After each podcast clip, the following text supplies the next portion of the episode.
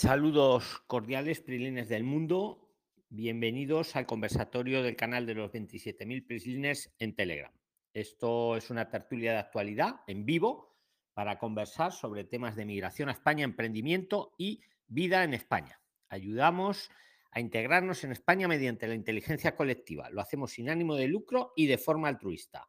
Cada uno da su opinión para que pienses, reflexiones y tomes tus propias decisiones. Liberamos el conocimiento. Esto no es para vender nada. Si te gusta, síguenos y ponnos cinco estrellas, bien en Spotify o en otra plataforma de podcast, tanto si vas a venir a España como si ya estás aquí y quieres el mejor conocimiento. Buscamos una emigración responsable, segura y planificada.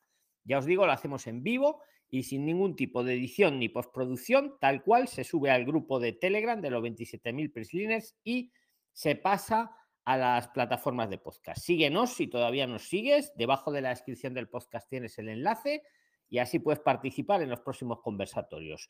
También estamos chateando, escribiendo 24 horas, 365 días del año. Y también os recomiendo el canal que tenemos de trabajo y vivienda, tanto para buscar vivienda, habitación, como para buscar trabajo, que os lo movemos también por Twitter. Pues nada, Prilines, mmm, bienvenidos todos. Bueno, no me he presentado, eh, soy Luis desde Madrid para los nuevos.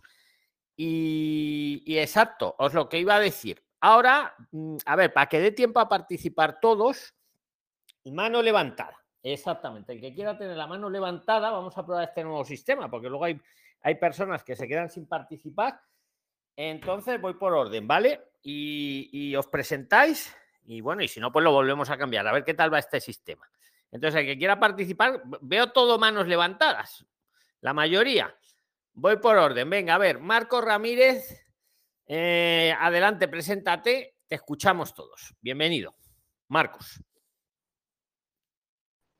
Muy buenas tardes, mi nombre es Marco Ramírez, soy venezolano y pues con doble nacionalidad. Eh, soy abogado y eh, operador de maquinaria presente en, en egresado de Colombia, con deseos firmes desde el inicio del próximo año viajar a España de forma permanente. Es un placer conocerle, don Luis, y a toda la comunidad de Brisbane.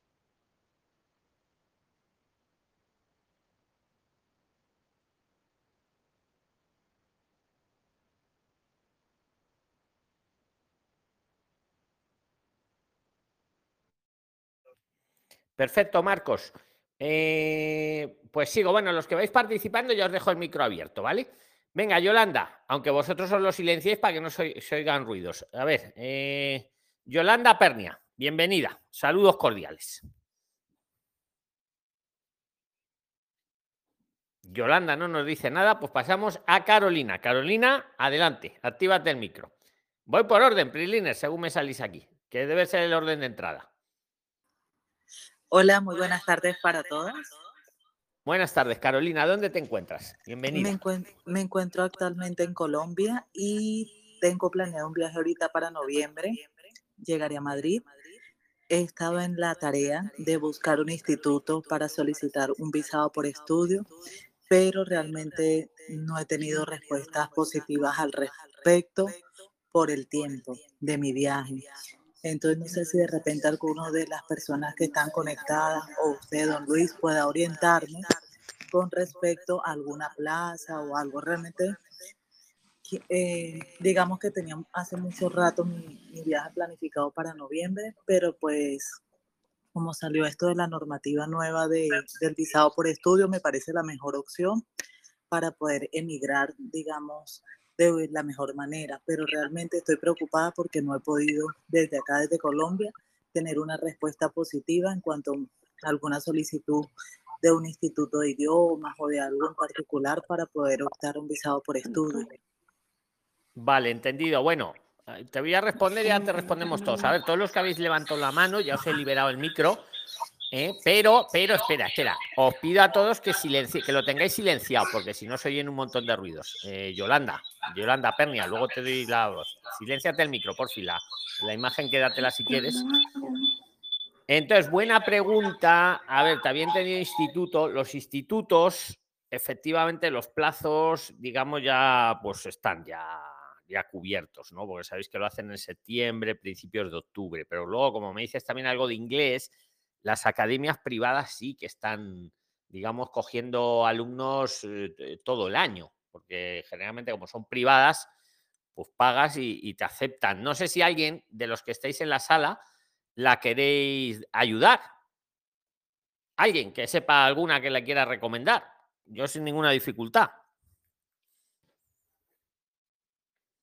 Silencio, silencio, eh, veo, mucho silencio. Bueno, te lo digo yo, mira, eh, tienes que buscar algo que te guste para aprobarlo. Porque es que, a ver, tenemos que pensar un poquito bien, ¿no? Tenemos que pensar, yo voy a España, vale, me van a dar una estancia, me pido una estancia, al año eh, lo puedo transformar en una residencia con permiso de trabajo, también puedo trabajar el primer año mientras estudio, pero la idea es quedarme, ¿no? O sea, al año transformarlo, no quedarme al año irregular, ¿no? Porque para eso ya vengo irregular y me quedo irregular directamente, que no digo que lo hagáis. Entonces, la clave para todo esto, la clave es coger algo, ahora vemos qué significa algo, que, que a, al Priliner le guste para probarlo con aprovechamiento, porque es que al año siguiente te van a pedir el certificado de la academia la que sea, que tú has elegido, que lo tienes aprovechado el curso. Porque si no, no te renuevan. O no te modifican una residencia ya de trabajo y me olvido de estudiar. Perfecto, pero el primer año lo tengo que aprobar. ¿Vale? Entonces, no cojáis cualquier cosa. Mirar, tenéis que mirar algo que creáis que lo vais a poder rendir. Y dicho esto, ¿qué cursos me sirven para esto? Pues me sirven cursos que sean presenciales, ya os digo, a lo Harry Potter, presencial ahí, y que mínimo tengan 20 horas a la semana de horas lectivas y que esté autorizado el centro. Eh, esos tres requisitos, ¿vale? Entonces, ¿dónde tiene que estar el centro? Pues donde yo vaya a residir, donde yo vaya, pues no me voy a pedir en la otra punta de España, ¿no? Entonces, un centro presencial de algo que me guste, con objeto de, conseguir al año la renovación y no quedarme irregular o tenerme que volver. Y, que por lo menos tenga 20 horas a la semana. Y con eso, si el curso es de más de seis meses, voy a poder trabajar ya desde el principio 30 horas a la semana. Y al año siguiente, pues si lo he aprovechado, tengo el certificado de aprovechamiento, lo renuevo o bien por otra estancia, que estamos en lo mismo, o directamente con la nueva modificación por un permiso de residencia y trabajo y ya puedo trabajar lo que quiera, mis 40 horas o lo que yo quiera, o, combinar mm, trabajo por cuenta ajena con, con ser autónomo y ya no tengo que estudiar si no quiero. Me explico, pero el primer año de verdad, elegir bien lo que os guste. Que ha habido algún Prilina que ya le ha pasado, ¿eh? De, de, los antiguos, que no, no se lo han renovado por eso. Entonces, tenerlo en cuenta. No sé si alguien quiere añadir algo de esto, que active el audio. A ver, a los nuevos que os habéis metido, bueno, saludos cordiales a todos, a los que habéis entrado, ¿vale? Eh, os voy permitiendo el micro, ¿vale? Es que lo he puesto que cuando uno entra está silenciado, pero luego ya os lo dejo abierto, ¿vale? Yo confío en vosotros que somos todos responsables y así no hay ruidos. Entonces, el que quiera participar, que se active el micro, que quiera decir algo de esto, lo puede decir. Y si no, paso al siguiente que quiera hablar. Don Luis, muy buenas noches. Buenas noches, preséntate, amigo. Saludos cordiales. Un saludo para todos, para Luis. Mi nombre es Juan Sánchez, soy colombiano y estoy hace ya casi un mes aquí en España, en Madrid, exactamente. Don Luis, el tema del curso de idiomas, eh, yo estaba averiguando y normalmente uno pues es privado y los cursos dictan más o menos una o dos horas diarias eh, o dos veces a la semana o tres veces a, la semana. Entonces, para completar los, el, tiempo requerido de, las 20 horas semanales, toca hacer otro, otro curso, ya sea de inglés, de francés, alemán, italiano, para completar ese tiempo requerido. No he encontrado un curso de idiomas que dicten cuatro horas eh, diarias y por 20 horas semanales. Entonces el tema es ese, que es complicado conseguir un curso no sé si me hice entender, conseguir un curso que cumpla con todos los requisitos. El, el tema de doña Carolina, que estaba pensando en, en, en buscar un curso de idiomas. Eh, eh, sí, de verdad, muchas gracias por, por tu valiosa respuesta. De hecho, mi esposo también viaja y a él sí le gustaría algo así como de mecánica o algo, pero pues igual, las respuestas de los institutos donde hemos averiguado dicen que ya los tiempos no, o sea, no le dan a un centro privado y todo. No sé si de repente también alguien conozca de algún centro que den algún tipo de curso a nivel mecánico que esté avalado, no importa si no es en Madrid, porque por, aunque sea que alguno de los dos tenga la opción de solicitar el visado, ya si no soy yo, por lo menos que sea mi esposo. Y pues ambos también tenemos un proceso de homologación porque somos profesionales universitarios, pero pues todavía estamos esperando, entonces se nos hace más fácil solicitar visado de estudio. No sé si alguien tenga, para el caso de mi esposo, algún curso que tenga que ver con algo de mecánica o algo. Gracias. Eso sería, eso sería todo por los momentos. A ver, Carolina, em, sí que hay. A mí me viene a, que en toda España no haya un curso presencial de 20 horas eh, de mecánica o de idiomas, sí hay. Me vienen a la cabeza dos que no sé si hacerles publicidad gratis. No me gustan mucho, pero cumplen los requisitos. Estoy de acuerdo con lo que ha dicho él, que él se refiere a las escuelas oficiales de idiomas que son gratuitas y efectivamente no cumple, no llegan a las 20 horas. La, bueno, gratuitas son muy o casi gratuitas.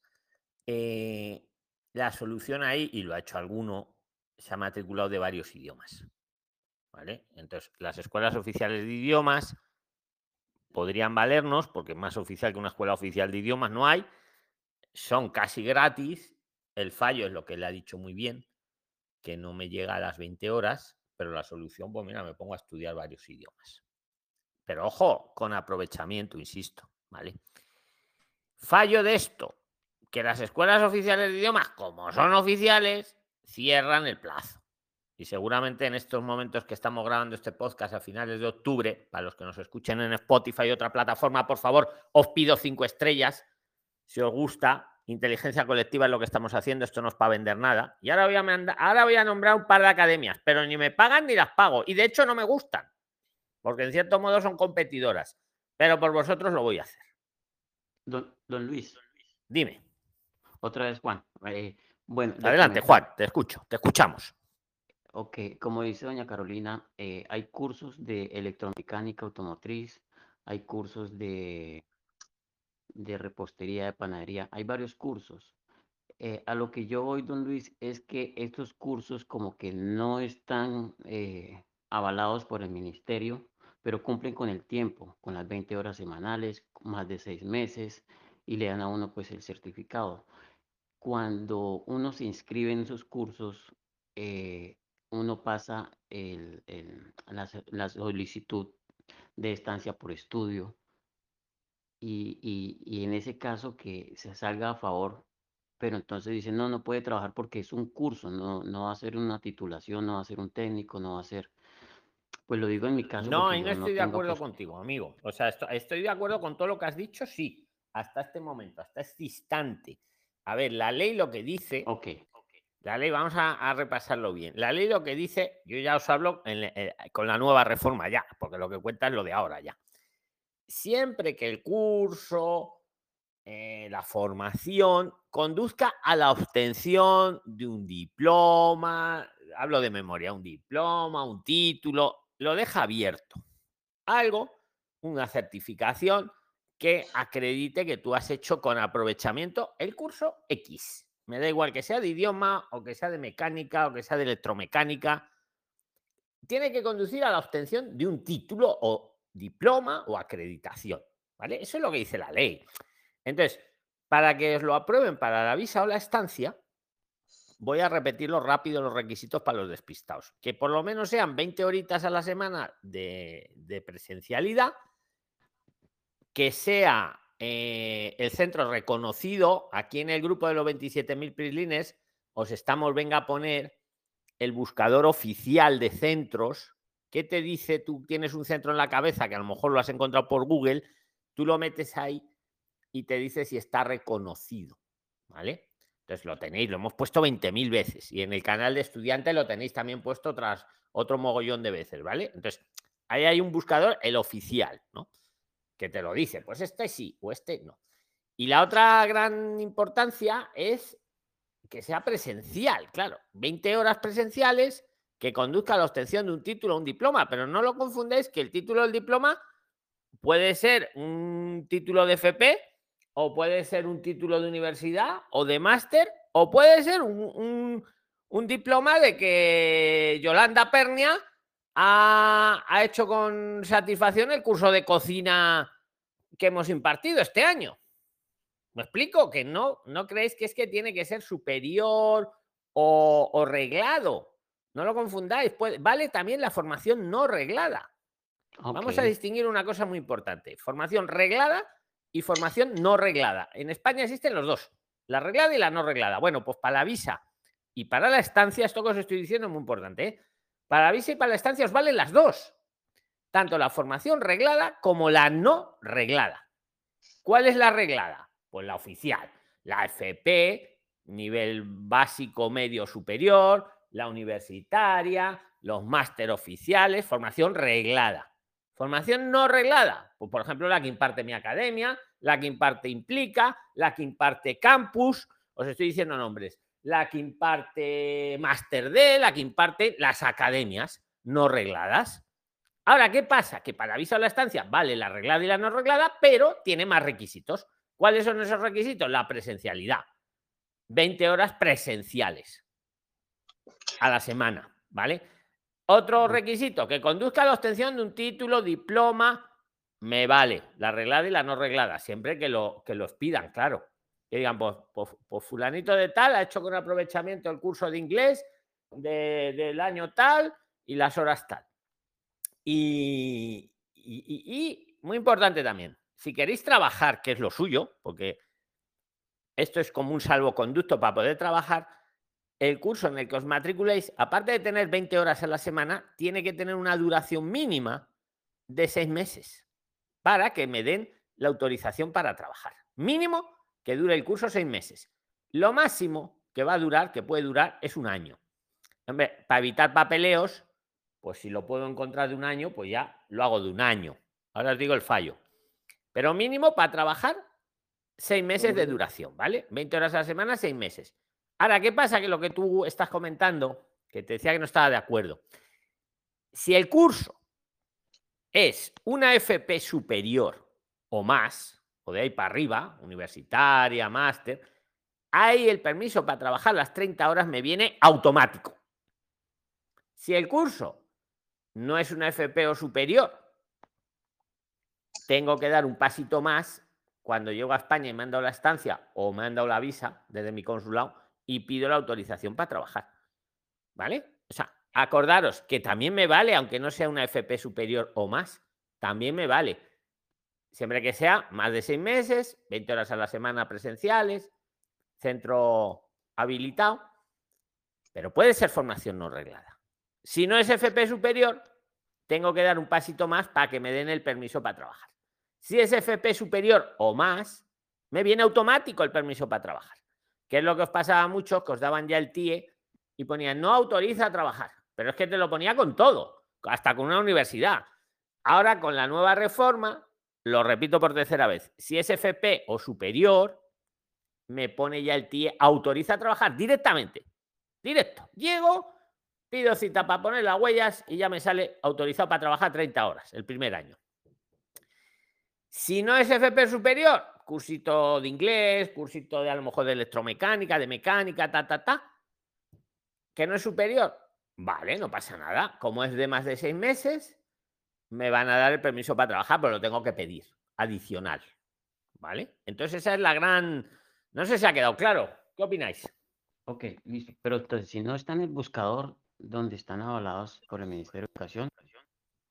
Esa es muy buena pregunta, porque claro, si no está en el buscador entonces, el buscador es, no estamos hablando de Google, estamos hablando del buscador oficial, que dice, está avalado, tiene que estar avalado o bien por la comunidad autónoma o bien por el Ministerio de Educación, ¿vale? Pero insisto, avalado también son las formaciones no regladas, las academias privadas, también vale.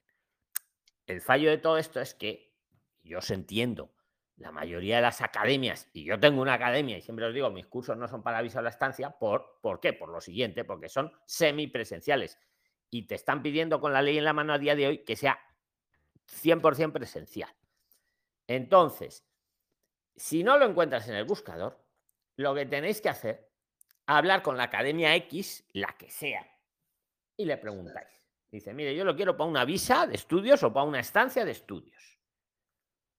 Con su curso X, ¿me lo van a dar? ¿Sí o no? Que os lo aclare, que os lo aclare la academia. Y no le pagáis hasta que no os lo, os lo certifique, por así decirlo.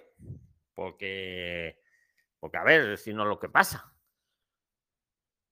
Pero vamos, si no aparece en el centro, o sea, en el buscador este oficial, cuidado. ¿Tienes alguna en la cabeza que no encuentras ahí? Eh, sí, tengo dos. Dilas si Pues, quieres. no, Si quieres, dilas y te digo mi opinión. ok, hay uno que se llama Grupo Rambla, que queda en toda la Gran Vía eh, en Madrid. Y es pues, presencial. es presencial, sí, señor, 20 horas, eh, eh, dura más de seis meses, eh, pero no está en el buscador. ¿Y de qué y tema da? ¿De qué materia? De, mantenimiento y- e instalación de paneles solares.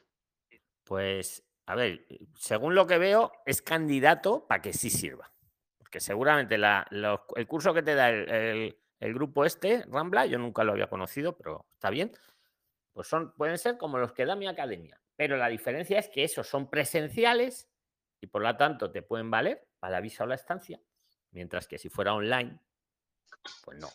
Entonces, Yo soy partidario de la formación online porque estamos en el siglo XXI, pero bueno, como la ley está así, hay que acatarla. Entonces, lo que debes de hacer, pregúntales, diles, oiga, ¿por qué no me aparecen ustedes en el buscador este de, de centros? Míralo también en el que tiene, como están en Madrid, en el que tiene la Comunidad de Madrid, que también te vale, si aparecen en la Comunidad de Madrid. Nosotros os ponemos el nacional, ¿vale?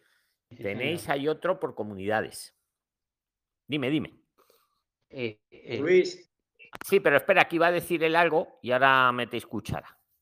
Adelante, amigo. Don Luis, buenas, buenas noches. ¿Qué tal? Yo acá desde, desde Murcia, desde Alama, te quiero este, meter cuchara porque yo también he venido este, como turista, ya tengo más de 10 días. Eh, he buscado un instituto acá en, en Alama, ya he logrado empadronarme. He encontrado un instituto y he encontrado un curso. Es- le paso la voz a todos los PRINAI que acá hay eh, vacantes para el tema de un curso eh, que se llama Gestión del Agua la cual solamente somos 10 estudiantes y hay vacantes todavía. Es un curso que yo lo he buscado y lo he encontrado, es del mismo estado y, es de duración de un año. Entonces, este, ahora lo que quiero saber que, que el instituto ya me admitió, ya estoy asistiendo a clases, es de lunes a viernes de 3 a 9 de la noche. O sea, en ese lado ya se cumple más de las 20 horas.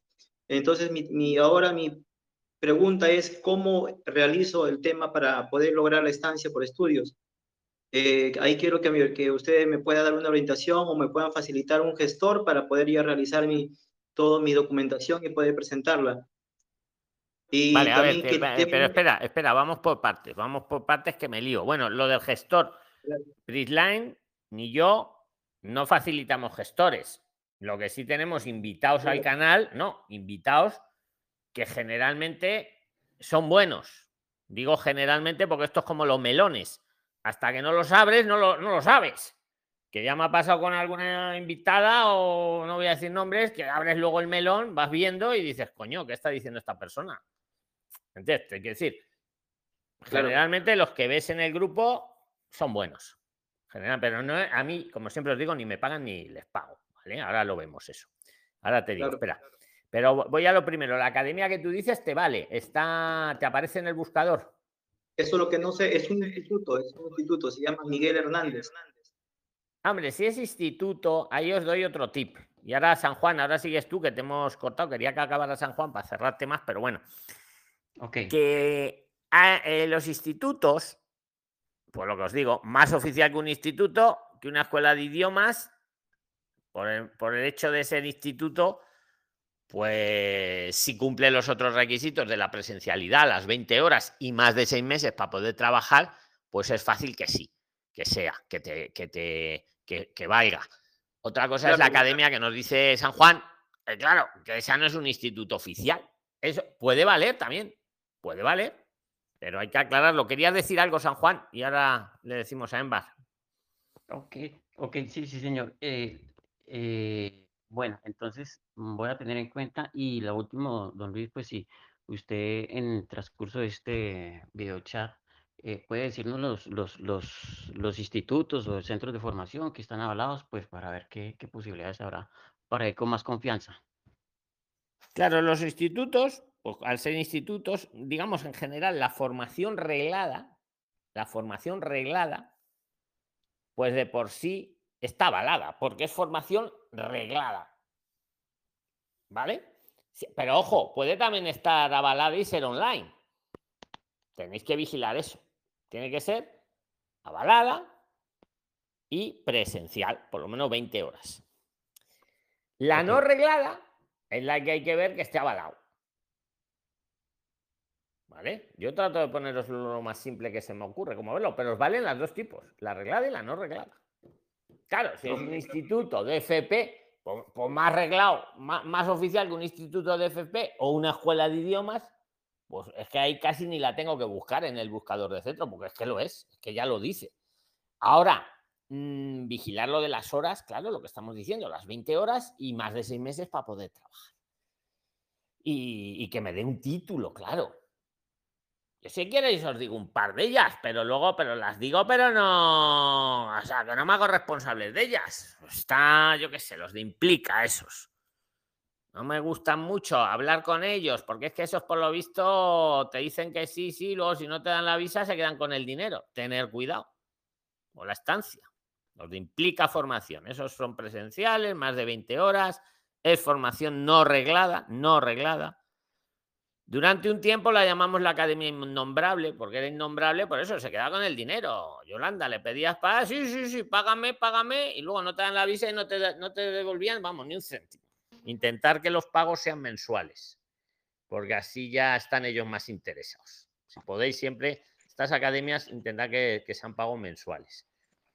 Eh, las escuelas oficiales de idiomas y los institutos están muy bien, porque ya os digo, más oficial que eso, pero eh, tiene un fallo, lo de los plazos. Él implica, aunque sea noviembre, aunque sea diciembre, te va a aceptar, porque le vas a pagar. La escuela oficial de idiomas creo que acaban de cerrar plazos. Los institutos pues están igual. Todos los vídeos que hemos hecho en YouTube, pues ahí lo decimos, ¿no? Con el profesor y tal. Si alguien quiere meter de cuchara de esto que estoy diciendo, puede meterla, ¿eh? Y espérate, había otra, a ver. Había otra que tampoco me gusta nada, pero la digo de inglés. Y os digo porque no me gusta, porque en vez de decir, oye Luis, bien, haznos una entrevista y os enseña y, le damos visibilidad, eh, yo qué sé, se andaban con cosas raras. E invitaba a alguien, es que a varios PRIXLINERS les han dado la visa o la estancia con ella, es de inglés. Y yo que sé, hacían cosas raras, de verdad. O sea, a mí me gusta la gente que viene, que viene a la cara. Yo ni les a los abogados ni les cobro ni me pagan, a nadie, a nadie. Pues que me venga, oye Luis, queremos hacer un Zoom con vosotros, venga, y así damos, venga. Bueno, pues la academia se llama, esta, ¿cómo era? El English Club, el English Club ese famoso. Ese es presencial, dan clases de inglés. En Valencia están seguros, no sé si están en algún sitio más, te dan un, te dan un certificado de que lo has aprovechado. Ese vale, también. Estoy diciendo que me viene a la cabeza. Y, y pero vamos, Ahí está. ¿Alguien quiere decir algo más de esto? Embar, ¿se me ha olvidado Gracias. responderte algo? Ahora, ahora vas, Viviana. Espera que Embar acabe la pregunta, que, que no sé si me ha ido. Los, una consulta. Sí, pero espera, Paulo y Viviana, le he preguntado a Embar, que era el que tenía la palabra, igual que le he dicho antes a San Juan. Embar, ¿ha quedado algo en el tintero o no? Que no, no me acuerdo si se ha Sí, olvidado don algo. Luis. Sí, don Luis. Eh, mi pregunta es, este, yo, por el tema de no quedar ni regular, también había solicitado cita para el tema de asilo. Eh, ¿Qué pasaría si yo, porque ya me dieron cita para este 28, qué pasaría si yo este, pido al, pido la, la, voy a la primera cita para pedir asilo y qué pasaría si solicito la estancia o tengo que decidirme por una de ellas? Muy interesante la pregunta. Mira, te respondo en mi conocimiento lo que yo sé, mi opinión. Si es la primera cita esta de la manifestación, a ver, la recomendación sería, yo cómo lo haría, yo primero me haría la estancia o incluso la visa, vengo con la visa o me hago la estancia y una vez que ya lo tengo, si amerito para pedir asilo, pues lo pido, digamos después. Pero también estamos en lo cierto, que, el tiempo corre, llevas 20 días en bar en España, tienes 60 días para dejar presentar la estancia. Claro, claro. Eh, ojo, para presentar la estancia no hay que tener pagado el curso del todo, ¿eh? Con que os dé la carta, la academia que os ha admitido, valdría. La academia en el instituto. Bueno, entiendo tu pregunta. Entonces, ¿cómo actuar ahí? Hombre, si esa entrevista es la primera esta de manifestación de voluntad, eso tiene muy poca validez jurídica. Ahí no va a pasar nada, porque ahí todavía no has solicitado el asilo. Ahí has dicho voy a solicitarlo. Es lo que hacéis en la primera entrevista, ¿no? Voy a solicitarlo. Entonces te dan una carta y te dicen, muy bien, pues venga usted, yo qué sé, el año que viene, lo cual es una vergüenza, pues tendría que ser venga usted mañana o venga usted dentro de una semana o de 10 días, pero no venga usted dentro de 12 meses, ¿no? Entonces, como esa primera entrevista es solo manifestar tu voluntad de pedir asilo, no lo has pedido todavía. Entonces yo ahí no veo ninguna dificultad jurídica, porque tú no lo estás, estás diciendo que lo vas a pedir, pero no estás pidiendo. Tú digo, mira, lo voy a pedir, lo que tú has dicho, como yo pienso que amerito para el asilo, y además así me cubro las espaldas. Si luego no consigo la estancia o se me van los plazos, pues mira, tengo ahí como un comodín. Yo lo veo bien. Otra cosa es que, que ya te hagan la segunda entrevista antes de pedirlo. Ahí ya tienes que decidir. Ahí te porque las dos cosas a la vez no, no se puede estar. O, o estoy como solicitante de asilo o estoy como eh, con estancia o visa de estudios. En, en paralelo, no. Ahora, eh, iniciar los dos procedimientos y en un momento dado ya me tendré que decidir por uno u otro. Yo pienso que sí, Embar. ¿Sabes? Perdón. ¿Alguien quiere opinar de esto? Y si no, voy a Pablo y a Viviana. De lo de Embar.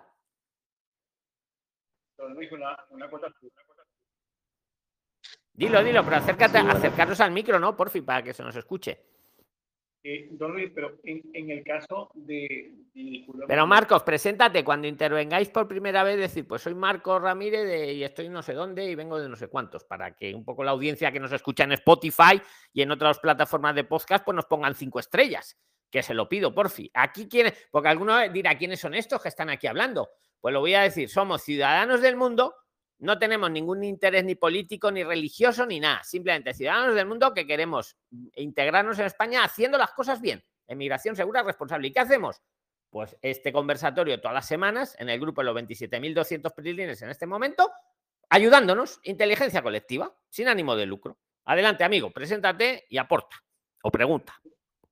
Claro que sí, Luis. Bueno, mi nombre es Marco Ramírez, eh, soy venezolano, abogado penalista y quería eh, aclararme con una situación. En el caso de la compañera Yolanda, que su esposo es mecánico, lo cual es un oficio calificado, eh, ya estando en España, ¿se puede hacer un proceso de convalidación de esa competencia laboral para poder lograr un permiso de trabajo? ¿Lo estás afirmando o lo estás preguntando, amigo? Pregunta. Preguntas. Sí, sí se podría hacer, pero claro, distingamos esto de lo que Yolanda ha entendido, que ya lo que quiere es que su marido consiga una visa o una estancia. En paralelo, por supuesto, puede hacer homologaciones o convalidaciones, pero eso sería otra cosa distinta, digamos.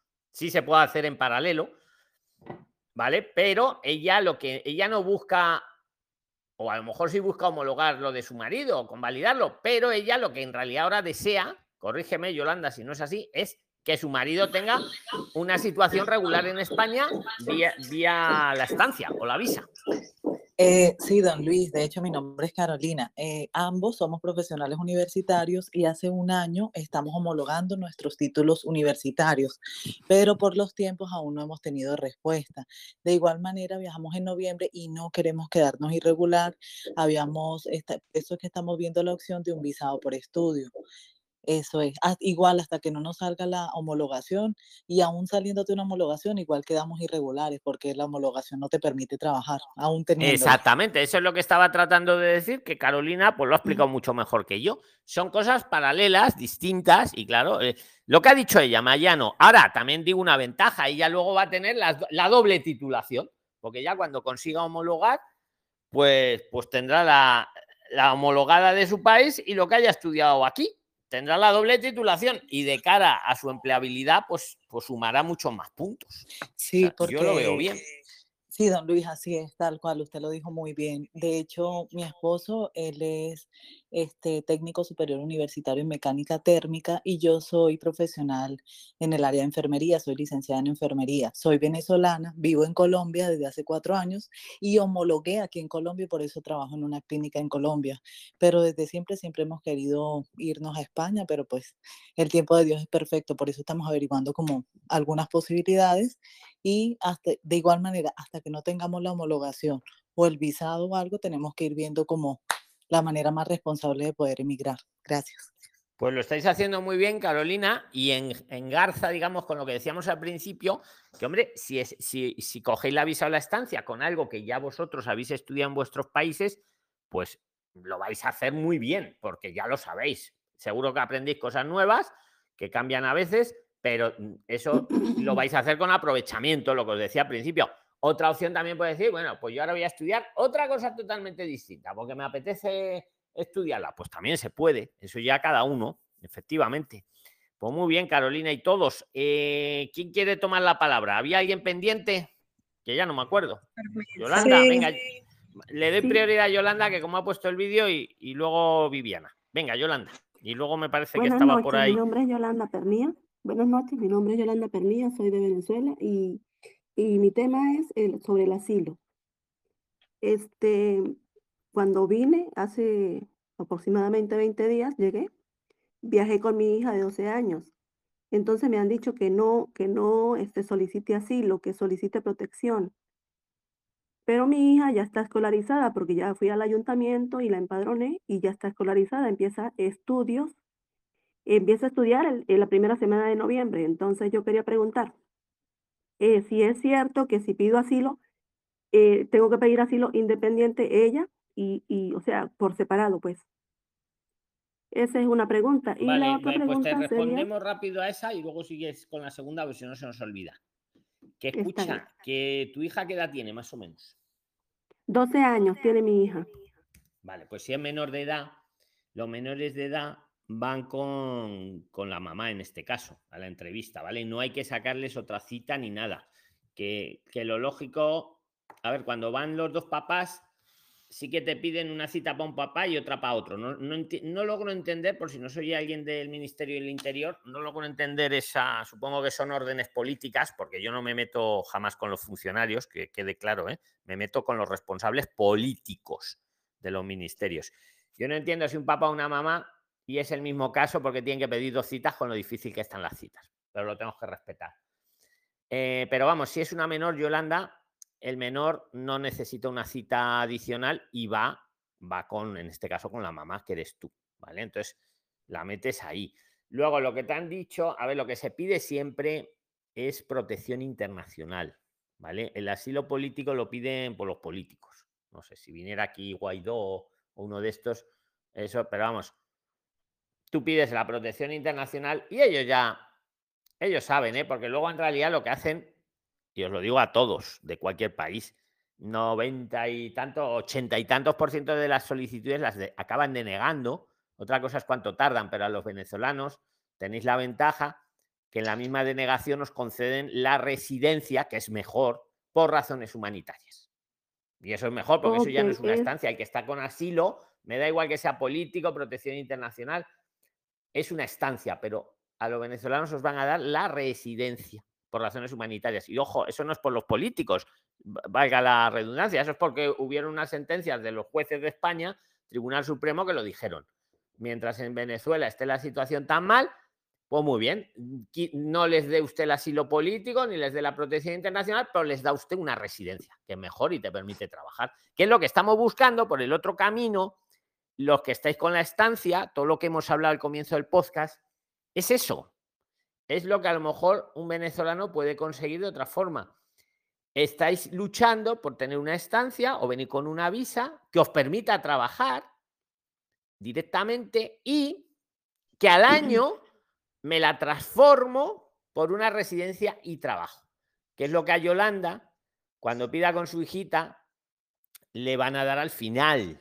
Ahora, ventaja inconveniente. Joder, me alegro por los venezolanos, pero el fallo que tiene esto es las famosas citas, que eso nos va a pasar con las estancias de estudio ni con las visas, porque se hace todo telemático. Ahora Yolanda, su gran lucha es la cita. Y luego la primera entrevista y luego la... Claro, y al final casi nos vamos a año y medio. Cuando uno que a lo mejor, pongo en el peor de los casos, vamos a ver, pero cuando uno que se viene a lo mejor en bar, si consigue lo de la estancia ahora en los primeros 60 días, en cuando ponga las huellas, ya puede trabajar. Ya va a poder trabajar. y te ha ganado al final el tiempo. Le le ha, costado encontrar la academia, pero te ha ganado el tiempo. Ahora, pero una cosa que se me olvidó antes, muy importante, el fallo el fallo y la ventaja. El fallo de la visa o la estancia es que hay que enseñar dinero, hay que tener ahorros. Ojo, enseñar, nunca pagar a nadie, pero enseñar al Estado, mira, yo tengo aquí 585 euros, yo qué sé, voy a pedir un seis meses, pues por seis meses, que es lo mínimo, digamos, para que pueda trabajar. Y si puede ser por un año, si tenéis más ahorro, mejor. Mira, tengo 7.020 euros. Don Oscar Padrón me, me diría que más, pero bueno, un poquito más siempre dice él, hace bien el que lo tenga hay que enseñarlo. En cambio, si pido protección internacional, ahí no me piden enseñar nada de dinero. Pero lucho con la cita, la otra cita. Y eso es lo que hay en la mesa, Prilines. Yolanda, no sé qué opinas. Y, es eso.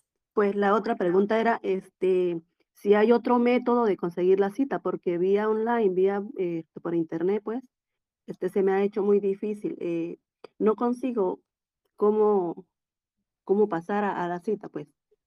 Ni siquiera la cita previa, que es la primera, pues. Mira, yo te puedo decir que me pasé dos días intentando sacarle a un Priliner una cita y no fui capaz. Y tuve un ordenador solo para eso. Y al final, pues alguien me la sacó, me cobró 20 euros. Me dijo, no me pagas hasta que te la dé. Me gustó eso. Y solo eran 20 euros. Y la encontró. O sea, era para, el para ayudar al Priliner. Le pagué los 20 euros y, ya está. Eh, ¿Qué ha pasado? El problema este de las citas es, vuelvo a lo mismo, los responsables políticos del Ministerio de Interior, no los funcionarios que están trabajando y punto, que no son capaces, estos responsables políticos, de poner un sistema de citas normal. Oye, que yo, pues yo qué sé, me saco la cita, pues, pues la puedo sacar directamente, aunque sea si quieres para diciembre o incluso para enero, pero yo ahora soy Yolanda Pernia, me meto en el ordenador o en el móvil y ya me duermo con mi cita. Sí, me la han dado para dentro de tres meses, pero, pero tengo mi cita. Pues son tan, tan burros, por decirlo de alguna forma, que es que te dicen que no hay citas y que va a haber próximamente. Pues vale, y ese próximamente pregunto yo y llevo un año, ¿cuándo será? Porque puede ser mañana a las 8 de la mañana o puede ser dentro de no sé. Y tengo que estar ahí horas hombre, horas hombre, multiplicado por miles de personas, o sea, ¿eso qué rollo es? Y eso ha creado que se forme un mercado gris de profesionales de la cita que, no hacen otra cosa que estar ahí. Pero es que ¿quién, quién tiene la culpa de eso? Pues los responsables políticos que no hacen un sistema de citas que yo soy Yolanda y digo, ala, venga, mi cita pues la tengo para el 15 de diciembre y ya me voy a dormir. Y el 15 de diciembre voy con mi hijita y me hago mi entrevista. O sea, de verdad, algo tan sencillo, pues no lo entiendo, de verdad, no lo entiendo. Entonces, Yolanda, consejo para todos. Eh, o, os claváis del ordenador, pero es que claro, yo creo que vengo a España a hacer cosas más importantes que estar consiguiendo una cita. O sea, es que es, es, es demacrante. Pero claro, también qué pasa, que hay mucho vivo por ahí, porque hay gente que te saca la cita que ni los conozco, ni les pago, ni me pagan, porque eso no los invito ni siquiera al canal. Pero claro, habrá, hay gente como el que me la sacó a mí que lo hizo bien, la verdad. No, clave para la cita, no me pagas hasta que no me la das y luego el precio que es asequible. Claro. Una pregunta más, don Luis, disculpe. Este, ¿qué ventajas tengo con la niña escolarizada? Todas. A ver, una niña escolarizada, un niño escolarizado, un menor de edad escolarizado, y me da igual que los papás sean venezolanos, colombianos, argentinos, mexicanos, de donde sea. En España, un menor de edad tiene todas las garantías, pero con asilo y sin asilo.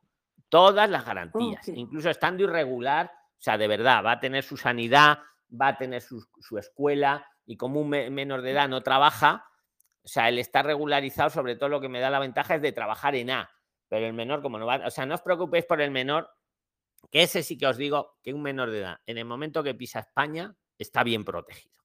Y ahí, mira, ahí, ahí sí me quito el sombrero. Con las citas no, pero con los menores, si no te preocupes por el menor.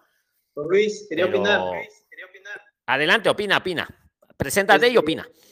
No, sigo, Embar. Adelante, sí, sí, Embar. Bueno, sí. Voy a acotar sobre el tema de la cita. Eh, por ejemplo, acá en Alama de Murcia, en un locutorio me llevaron a conseguir la cita en cuatro días y solamente me cobraron cuatro euros. Joder, pues eso, eso es ideal. Ahí, ahí, ahí me apunto. Sí, mire, incluso me, me, pidieron copia del pasaporte y ellos me llamaron cuando ya tenían la cita, que ayer me la han entregado, que me dijeron que ya estaba la cita, que pasara a recogerla. Y solamente que me cobraron cuatro euros. Pues qué buen dato acabas de dar en bar para todos, porque locutorios hay en toda España. Muy buen dato, vamos, la primera vez que lo escucho. Excelente. Sí, así que hay que probar suerte en los locutorios. Gracias, gracias por el dato. Muchas gracias. Y, además os digo una cosa, el locutorio apoyando a Embar, muy rápido, el locutorio me da más garantía porque ya sabéis que lo virtual, hay gente muy honrada, hay que decirlo, el que me la sacó a mí era honrado, José David se llama. Pero es que luego he visto algunos que se hacen pasar por José David y son vivos. Y dicen, yo soy José David, y es mentira. Cuidado. En cambio, en el locutorio me da seguridad porque como les ves la cara quiere hacer un buen trabajo para que, para que ahora Embar nos lo recomiende y así. Muy, buen dato, Embar, muy buen dato. ¿Querías decir eh, algo más, Yolanda? ¿O, alguien quiere opinar? Eh, Luis, buenas noches. Vale, pero vamos, espera, espera. Jorge, Jorgito, yo te voy a llamar ya con tu permiso, Jorgito. Sí, sí, sí, tranquilo, no te preocupes. Vale, Jorgito, que me ha dicho que los venezolanos con cariño muchas veces pues llamáis Luisito, Jorgito. Los colombianos, los colombianos. Colombianos, eso, los colombianos. Sí. Bueno, pero espera, le voy a dar paso a Viviana, que es que llevaban queriendo hablar. Viviana, venga, luego vas tú, Jorgito. Adelante, Viviana. Venga. Gracias, Viviana Macías. Sí, señor, muy buenas noches para todos. Eh, Viviana Macías, eh, estoy con mi pareja, Andrés Segura. Eh, somos colombianos, en este momento nos encontramos en Oviedo acá en España disfrutando las tierras asturianas. Tenía dos preguntas para hacerle, don Luis, si me permite. Una de ellas es... Bueno, para hacernos, un, segundo, que me quito medallas. Como yo no soy gurú, para hacernos entre todos, a la inteligencia colectiva. A la inteligencia colectiva, sí, señor. Entonces, la primera pregunta, pues la va a hacer mi pareja. Acá lo tengo, él se llama Andrés. Hola, buenas noches a todos. Buenas noches, Andrés. Eh, lo que pasa es que yo, yo vine aquí a España con, con, visado y con TI, ¿sí? Me lo sacaron en Colombia, estando allá por una empresa que me quiso contratar acá. Ese visado lo tengo yo por un año y pues básicamente está asimilado a la empresa donde estoy trabajando. La pregunta es, ¿es que hay otra empresa que me quiera a mí fichar ¿yo puedo cambiar de, empresa así como así o, o, tengo que hacer trámites? La otra es que de todos modos esa visa es renovable, pero se me vence en un año que se cumple ahorita en enero. ¿Quién le quiere responder? ¿Alguien que esté en la sala le quiere responder, que lo sepa? Y luego tiene la palabra también. No me digáis que no lo sabéis eso, Prislines. Repite la pregunta que yo creo que no te han. No te han. Prestarle atención, el que le sepa responder le tiene la palabra luego. Venga, dile a tu marido Viviana que nos lo diga otra vez. Yo, yo sí le he escuchado bien, pero venga, haz la pregunta. Tengo una, visa, tengo una visa de trabajo y tengo mi tío, mi residencia también. ¿De acuerdo? Eh, se sacó el año pasado, me la dieron el 5 de enero, por lo tanto tiene una vigencia de un año. está, la visa de trabajo está mm, con la empresa en la que estoy laborando actualmente, pero hay otra empresa que me quiere fichar. Entonces la pregunta es, ¿yo me puedo ir para esa otra empresa a trabajar con ellos y continuar con, o sea, poder hacer mi renovación de, visado y, y el día normal? ¿O me toca volverme para Colombia o me toca hacer otro, otros papeleros? Ya te digo que para volverte para Colombia no te toca. No quiero hacer más spoiler. ¿Alguno más? ¿Alguien le quiere aportar? ¿Desde cuándo se puede renovar una visa? Prilines. Tres meses antes. Exactamente. Tres meses antes y añade una cosa, y hasta dos meses después. No, al revés, perdona. Es dos meses antes, las visas se pueden renovar desde dos meses antes y hasta 90 días después. Pero independientemente de hablemos por días mejor. Desde 60, es que, claro, sí, sí puedes. Ok. ¿Alguien se lo quiere ampliar? Porque además te pilla bien. A ver, la respuesta sería distinta si estuvieras en, en mitad del visado que porque el visado que tienes era de, trabajo directamente, ¿no? Sí, de trabajo directamente. Y te lo habían dado por una empresa X, para la empresa X. Solamente hay, hay que terminarlo con esa empresa. Pero, como tú ya estás acabando. Pero ese es el problema, no voy a, o sea, en teoría no alcanzaría a terminar el año con ellos. Porque la otra empresa. Ahí ya me, haces dudar un poquito. Fichar de una vez. Me haces dudar. alguno le he cerrado el micro, Prilina, es para que no se acople. Os lo cierro a mano yo. Pues tenéis que, tenemos que tener todos el micro cerrado, excepto, pues en este caso, Viviana. O sea, el que habla tiene y luego se cierra. Escucha, ahí ya me haces dudar. Pero bueno, ya como estás en renovación, lo suyo ya sería que presentes la renovación, que lo puedes hacer 60 días antes y hasta 90 después pero mejor hacerlo en los 60 antes, ¿vale? Ok. Y lo puedes hacer con otra empresa. A, ver, Marcos, actívate. Si es del tema, el que quiera meter cuchara del tema, que la meta directamente. A ver qué nos dice Marcos. Vamos a escucharte. Buenas tardes, Andrés. Tengo, una duda razonable. Porque si tú solicitas y la empresa te trajo de tu país de origen a España, tu visa, tu visa está anclada a la empresa. Y mientras que exista la fundación de empresa contigo existe la validez de la visa. Aunque la visa esté por vencerse, ahí está la duda. Creo que tiene que declinar la, la visa y volver a solicitar una nueva empresa. Su visa fue de trabajo. Pero tú no has fijado, eh, no ha, él no ha, no, has, no has firmado un compromiso de, de retorno, ¿no? No. no. Perfecto. No. Perfecto. Pues nada, es que eso pasa a veces, que te hacen lo que dice Marcos, te hacen firmar un compromiso de retorno, pero si no te lo hicieron firmar, no, no tienes que retornar. Yo pienso, a ver, mi, opinión es que puedes hacerlo, pero claro, respetando, sería ya para el próximo año, digamos, y lo puedes presentar desde ya, en los primeros, o sea, en los 60, eh, a partir del décimo mes lo puedes presentar. Si alguien no está de acuerdo, que me lleve la contraria, ¿eh? que, que esto es un debate. Pero vamos, yo eso estoy convencido. Ya la, eh, claro, mm, tú te quieres cambiar ahora de empresa, no para dentro de dos meses. Ahí ya yo creo que tienes que aguantar. No sé qué opináis vosotros. ¿Alguien, alguien quiero. Venga, aporta. preséntate y aporta, quien seas. Hola, buenas noches a todos. Soy Carly. Escribí por el grupo que recién he llegado a Madrid con mi esposo el día de ayer. Este, me fue todo bien. Eh, bueno, eh, cada experiencia es diferente, ¿no? Pero es mejor que sigan como quien dice indicaciones para que hagan todo bien, ya que en el aeropuerto, si viene quizás no les consulten y, les pongan ninguna traba al momento de ingresar. Creía que ibas a aportar de lo que estábamos hablando, pero bueno, ya que estás ahí, te pregunto, ¿ha sido muy difícil pasar en el aeropuerto? No, señor Luis, para nada. Nosotros no, no nos pasó ninguna complicación, que ver. ¿Y en la salida? ¿En la salida fue complicado? No, tampoco. Solamente nos preguntaron al momento de ingresar que si teníamos la reserva la verificaron y bueno, nuestra agencia de viaje fue súper receptiva, eso sí, súper recomendado este, para todos los que vienen viajando de Lima. Eh, y bueno, de verdad que al fin, más bien tenía una consulta, este, ya que... Vale, pero no hemos resuelto, es que me quedo preocupado porque no hemos resuelto del todo lo del marido de Viviana, aunque yo creo, yo creo que es como esto, o sea, no veo, o sea, que, yo, yo pienso, yo digo lo que acabo de decir. Lo puedes modificar, puedes cambiar la empresa, pero para el próximo, para el próximo año. Lo puedes, puedes empezar el papeleo ya, con 60 días antes.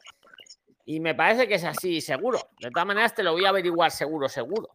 ¿Vale? Pero. Porque no veo yo que aquí que la inteligencia colectiva de ninguno, nadie lo, nadie lo contradice, ¿no? Oye, eh, buenas noches. pero espera, espera, pero está, hablamos de lo que hablamos, de lo del marido de Viviana, que si no, a ver quién ha dicho buenas noches. ¿Alguien quiere meter cuchara de esto? No, es más bien una bueno, pregunta. Bueno, o sea, hay malos porque si no, entonces es el, el, caos. Si no vamos saltando de temas, no hay una continuidad normal. No, tengo una pregunta. O sea, yo. No, tenemos que esperar. Tenemos que, que, okay, okay, vale, que ir vale, un poco por orden.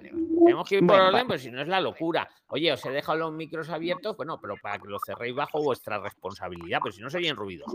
Janet, Sí, eh, todo. Eh, Viviana también, cerraros el micro, yo me lo cierro cuando habléis vosotros, porque es que si no es un ruido, se acopla todo, ¿vale? Juan José, bueno, esposa de Juan José, no te pidieron bicho, ¿no? Ya, ya no piden bicho. Don Luis, tenía yo otra pregunta. Pues venga, Viviana, porque le, está eh, en el aeropuerto ya no piden nada del bicho, que lo sepáis. Venga, Viviana, pregunta. Pero vamos a avanzar Gracias. porque si no, venga.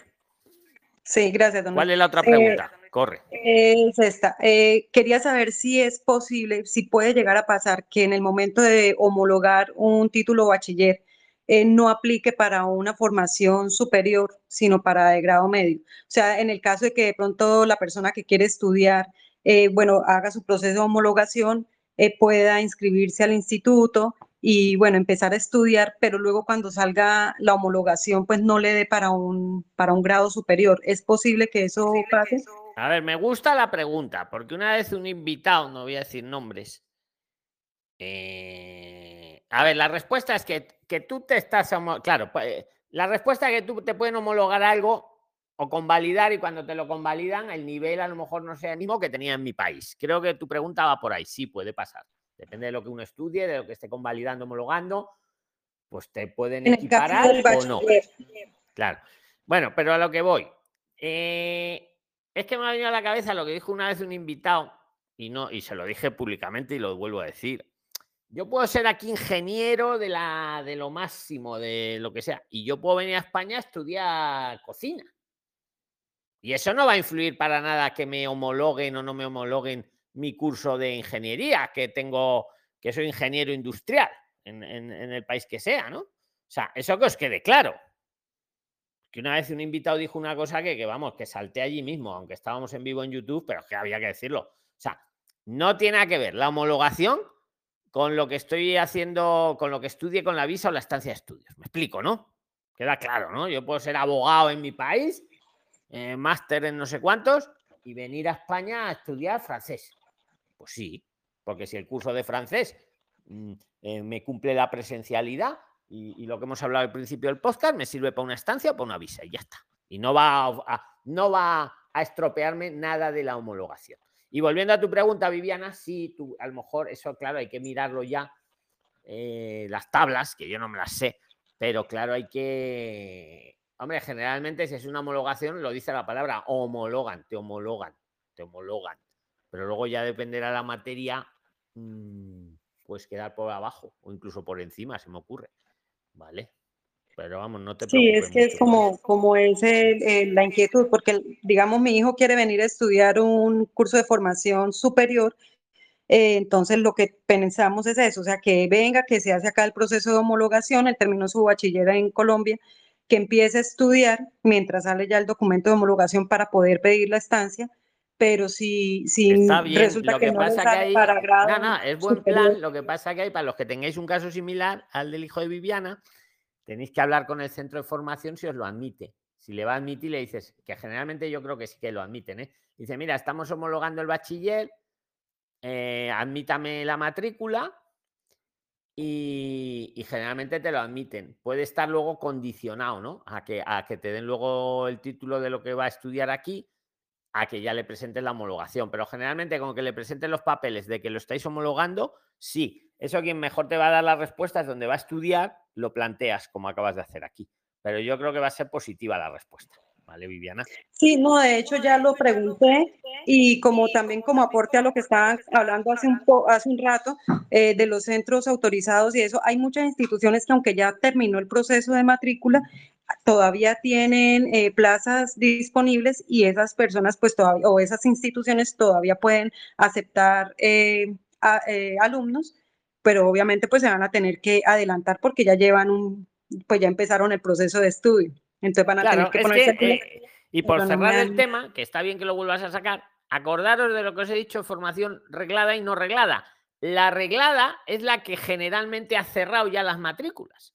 La reglada, pero la no reglada, que, suelen ser academias privadas, más caras, más baratas, más del medio, esa generalmente te va a admitir. Ahora, en la no reglada, tenéis que vigilar que cumpla los requisitos para la estancia o la visa, que ya los hemos dicho, de la presencialidad, las 20 horas y que esté reconocido el centro, ¿vale? Que lo vemos en el buscador de centros. O, o bueno, si es una escuela oficial, pero sí, yo creo que hemos cerrado un poco las ideas, ¿no? Em, muchas gracias, Viviana. Gracias a todos los que estáis escuchándolo ahora mismo en vivo y gracias a los que lo escucháis luego en cualquier plataforma de podcast. Y si estáis en Spotify o cualquier otra, poner cinco estrellas. Le pido a Jorgito, que le había prometido antes la palabra. Venga, Jorgito, si estás operativo, aporta lo que querías aportar y seguimos. ¿Vale? Jorgito, y si no va Johnny Zafra, el primero que, Venga, pues Johnny, creo que vas tú. Jorgito debe andar haciendo algo. Johnny, venga, pues. adelante, Johnny Zafra. Preséntate, porfa. Buenas, mi nombre es Johnny Zafra, me encuentro en Tudela, Navarra. Eh, eh, tengo un. Johnny, pero es que se te va un poquito la voz, amigo. No sé, no sé si pierdes la cobertura. Acércate al micro, porfa.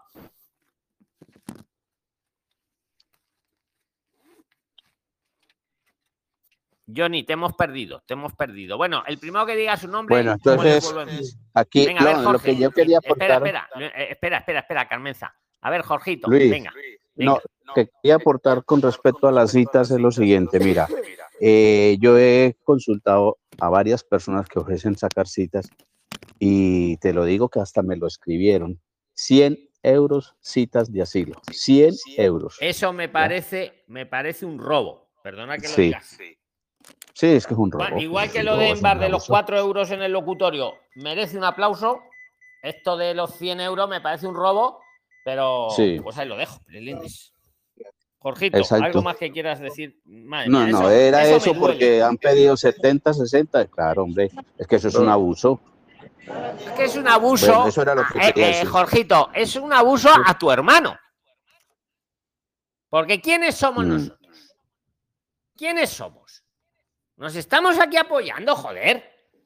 Hombre, yo entiendo que el que está sacando la cita, pues tendrá un trabajo, claro que sí, pero es que, es que 100 euros me parece, me parece un robo. Y entre esos está eh, un usuario que se hace, no sé si será pues, eh, ese José David, no sé si será el que. No creo que tal José David. Pero, pero, pero, dice José David. ese se hace pasar por José David. es lo que os estaba diciendo. Hay vivos que es que dicen, oye, pues yo soy pues yo, mañana tienes a uno que dice, yo soy Jorgito. El que me he ido a repoblar y el que estoy ahora en el. Yo soy. de verdad que me quedo. Prilines, a mí eso me. Bueno, el que lo quiera pagar y le sobre el dinero, pues que lo pague. Pero me parece, me parece un abuso. Y también os digo, si no hay cita adelante, nada. Ah, por cierto, y lo pongo en la mesa, Jorgito y todos ayer o antes de ayer en el grupo de los 27.000 prilines, alguien preguntaba que le daban ya la cita, pero que le daba miedo pagar porque le daban un PDF y no sabía si era de verdad o era un Photoshop que le habían hecho ahí. Entonces, Yolanda y compañía, se puede verificar si la cita es real o no desde la web del Ministerio del Interior. tú te metes ahí con tu pasaporte y, no sé qué te pide y ahí te dice si tienes cita o no. No sé qué opinas con eso, Jorge. Le, pide, le, pide el número de justificante, que es un código que si es legal, le, debe llegar a su correo. Y, entonces para consultar esa cita, si es verídica, le pide ese número de justificante. Pues antes de pagar a nadie. Verificarlo en la web, porque a veces hay algún vivo que te hace un Photoshop de un PDF, pone ahí tu nombre y, y ahí queda en la mesa, Prilines, ahí queda en la mesa. Muchas gracias por el, aporte, Jorgito. Johnny te, Johnny, te iba a dar cancha, pero es que tienes unos ruidos. A ver, inténtalo, Johnny, Johnny Zafra, venga. Vale, estoy en Tudela, Navarra, ¿me escuchas bien? Ahora sí, te oímos bien, un ruido de fondo, pero venga, se te escucha, que es lo importante. Ya, ya me eh, eh, llevo ya nueve meses aquí en, en Tudela con proceso de asilo mi pregunta es, eh, me están ofreciendo un, empleo en B, en Canarias, en Lancerote creo que se llama. ¿Es posible yo viajar con la hoja de resguardo? ¿No hay problema en el aeropuerto? No hay ningún problema. Siempre que sea dentro de España, vuelos domésticos, puedes ir a las Islas Baleares, a las Islas Canarias, a, para volar podéis volar con el pasaporte, es lo que te van a pedir, y no estáis saliendo del territorio español, que es lo que os pide lo que os pide la protección internacional, ¿no? Porque estás pidiendo refugio, no hay ningún problema. Quédate con esa idea. Siempre que sea... Una pregunta corta sobre la DGT. Estaba tratando de sacar cita para el canje de moto de Colombia. Soy colombiano. Eh, me dicen que toca sacar cita. Está imposible la cita, está muy congestionado para sacar la, el carnet por primera vez, que no tengo de, coche en Colombia, no lo tengo, ¿también toca sacar cita o solo me acerco a una autoescuela? Original eh, Para el carnet a una autoescuela, vais a una autoescuela y, y, si sabes conducir, pues el mínimo de clases necesario, hay un mínimo, no sé cuántas, pero lo mínimo, te lo gestiona la autoescuela ahí, Johnny. No necesito sacar cita para por primera vez. No es canje, hablamos para sacarte el carné, ¿no? Sí, sí, sí, primera es el carné.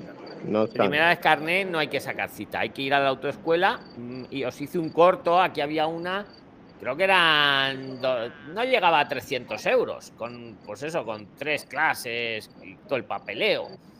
¿Vale? Que ahí es otro, está libre el mercado, las, pero no, no hay que hacer cita. Ves a la autoescuela, ves a varias, a ver la que te hace la mejor oferta. No, pero ahí te lo hace todo la autoescuela. Salvo que te quieras examinar por libre, que también se puede hacer, examinarse uno por su cuenta. Ahí sí, ahí sí yo quiero ir yo solito a hacer el examen y punto, que no me prepare nadie, sí que me tengo que sacar la cita, pero no es una cita difícil. Pero vamos, mm, mm, recomendable yo creo que ir con una escuela barata. Dinos, dinos Johnny, perdón. si, si tengo un proceso de multas en Colombia, ¿es imposible sacarlo? ¿O tengo que solucionar primero en Colombia? Pero son muchas multas. ¿Alguien sabe de esto? A ver, sí, yo le, yo, le comento. Venga, Jorgito, venga.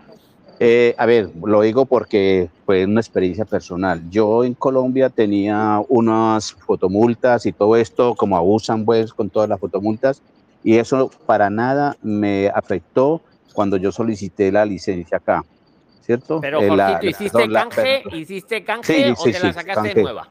No, cuando, hice canje, hice canje y entonces yo fui a la oficina de, la DGT aquí, donde me atendieron pues en un pueblo y ellos piden eh, el, historial, el historial.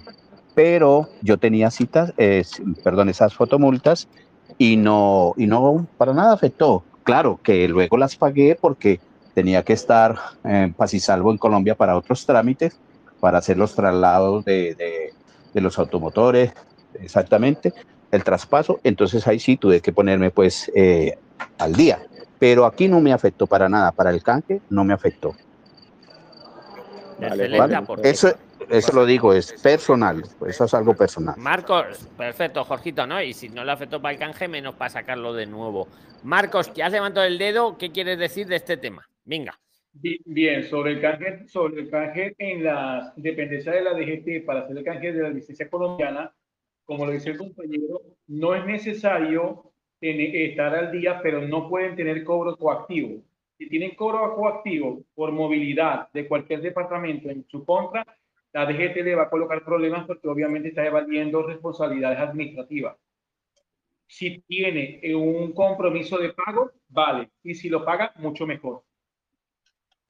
Vale, pues ahí queda también en la mesa. Ahí tenéis las dos, las dos variables. me, gusta. O sea, esto es inteligencia colectiva, Johnny. Perfecto, ¿no? Ahí estamos.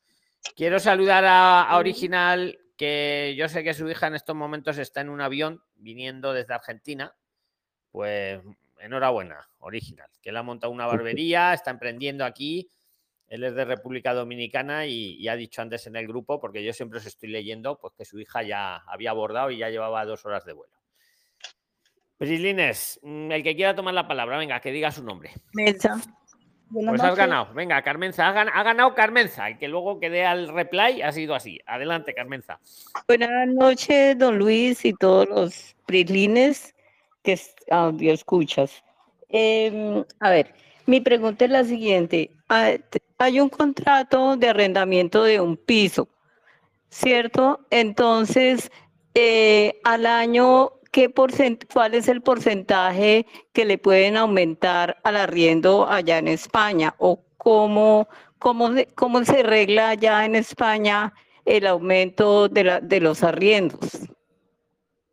Muy interesante la pregunta. Venga, alguien, yo lo sé, pero prefiero que seáis vosotros mismos. Inteligencia colectiva, ¿alguien lo sabe? ¿Se lo quiere decir? Venga. Eh, eh, el que lo eh, sepa tiene luego la palabra si quiere. Tú lo sabes, Marcos. Venga. Corrígeme, en Colombia el, aumento del canon de arrendamiento no debe ser de máximo 5%, perdón, 1%, 1% del valor del inmueble. No puede ser. Muy buena, vamos, muy buena. O sea, en Colombia yo lo desconozco, pero sí, en España era libre, era libre el aumento eh, bueno, era lo que, lo que pusiera en el contrato, ¿no? porque en el contrato te pone un aumento total, pero os voy al, presente futuro, que es lo que manda. Desde hace unos meses han puesto aquí una ley que es como lo que ha dicho Marcos en Colombia. Lo único que aquí es el, no sé si es el 4% más o el 5% máximo, máximo. No te lo pueden aumentar más de un 4 o un 5%. Ojo, en los cinco primeros años. En los cinco primeros años. Luego ya a los cinco años se libera, se libera la cuestión, ¿no? Pero que lo sepáis que nos, a, día de hoy en España sacó una ley el gobierno este que tenemos hace unos meses que, no pueden aumentarte más del 4 o el 5, ¿eh? que no me acuerdo si era el 4 o el 5, pero por ahí anda. Parecido a lo que ha dicho Marcos en Colombia. Original, Saludos. Bueno, bueno. ¿Cómo va tu hija?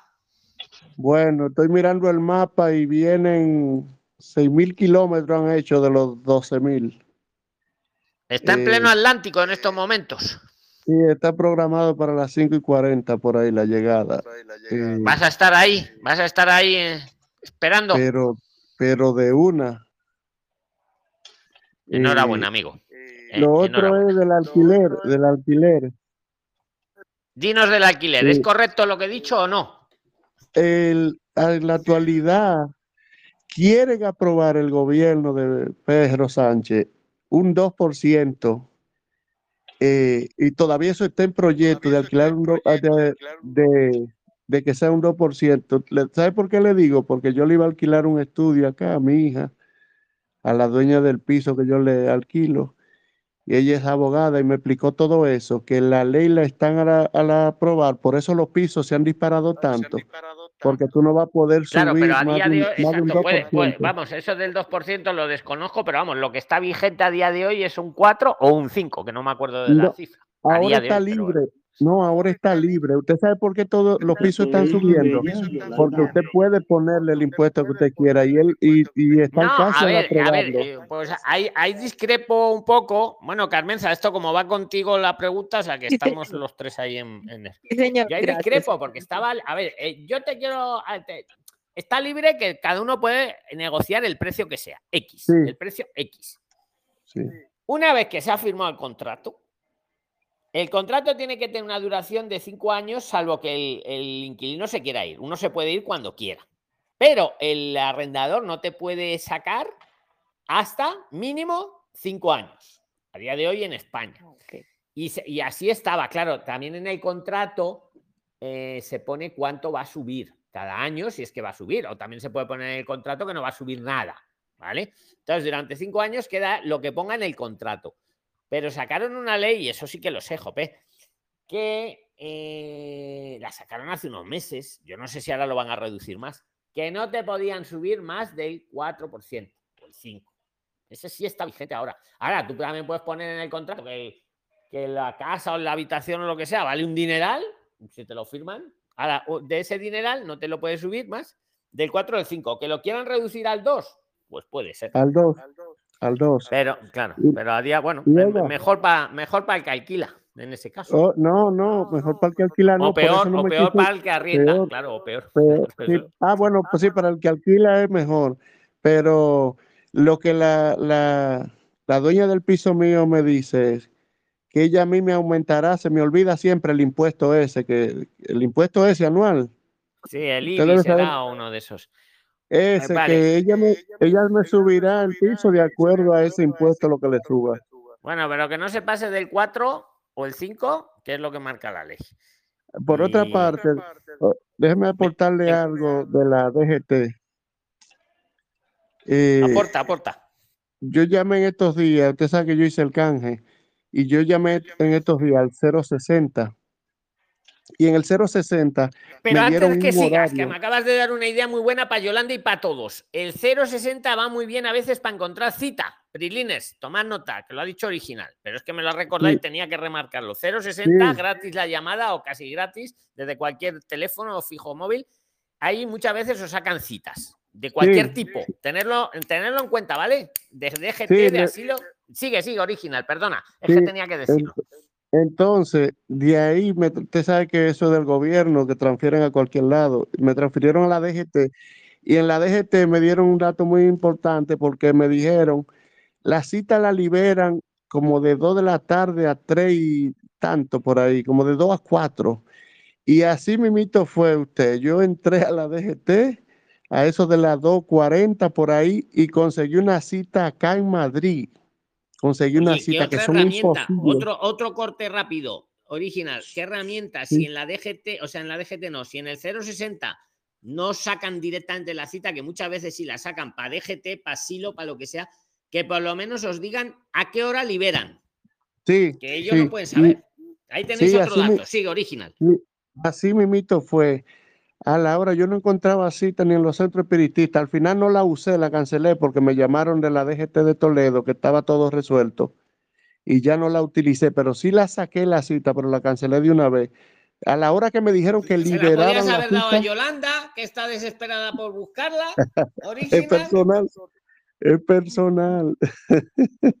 Intransferible. Bueno, y por otro lado, para cerrar, que ya No, pero espera, espera, un inciso. Hay un truco que es lo que usan los, los estos de las citas.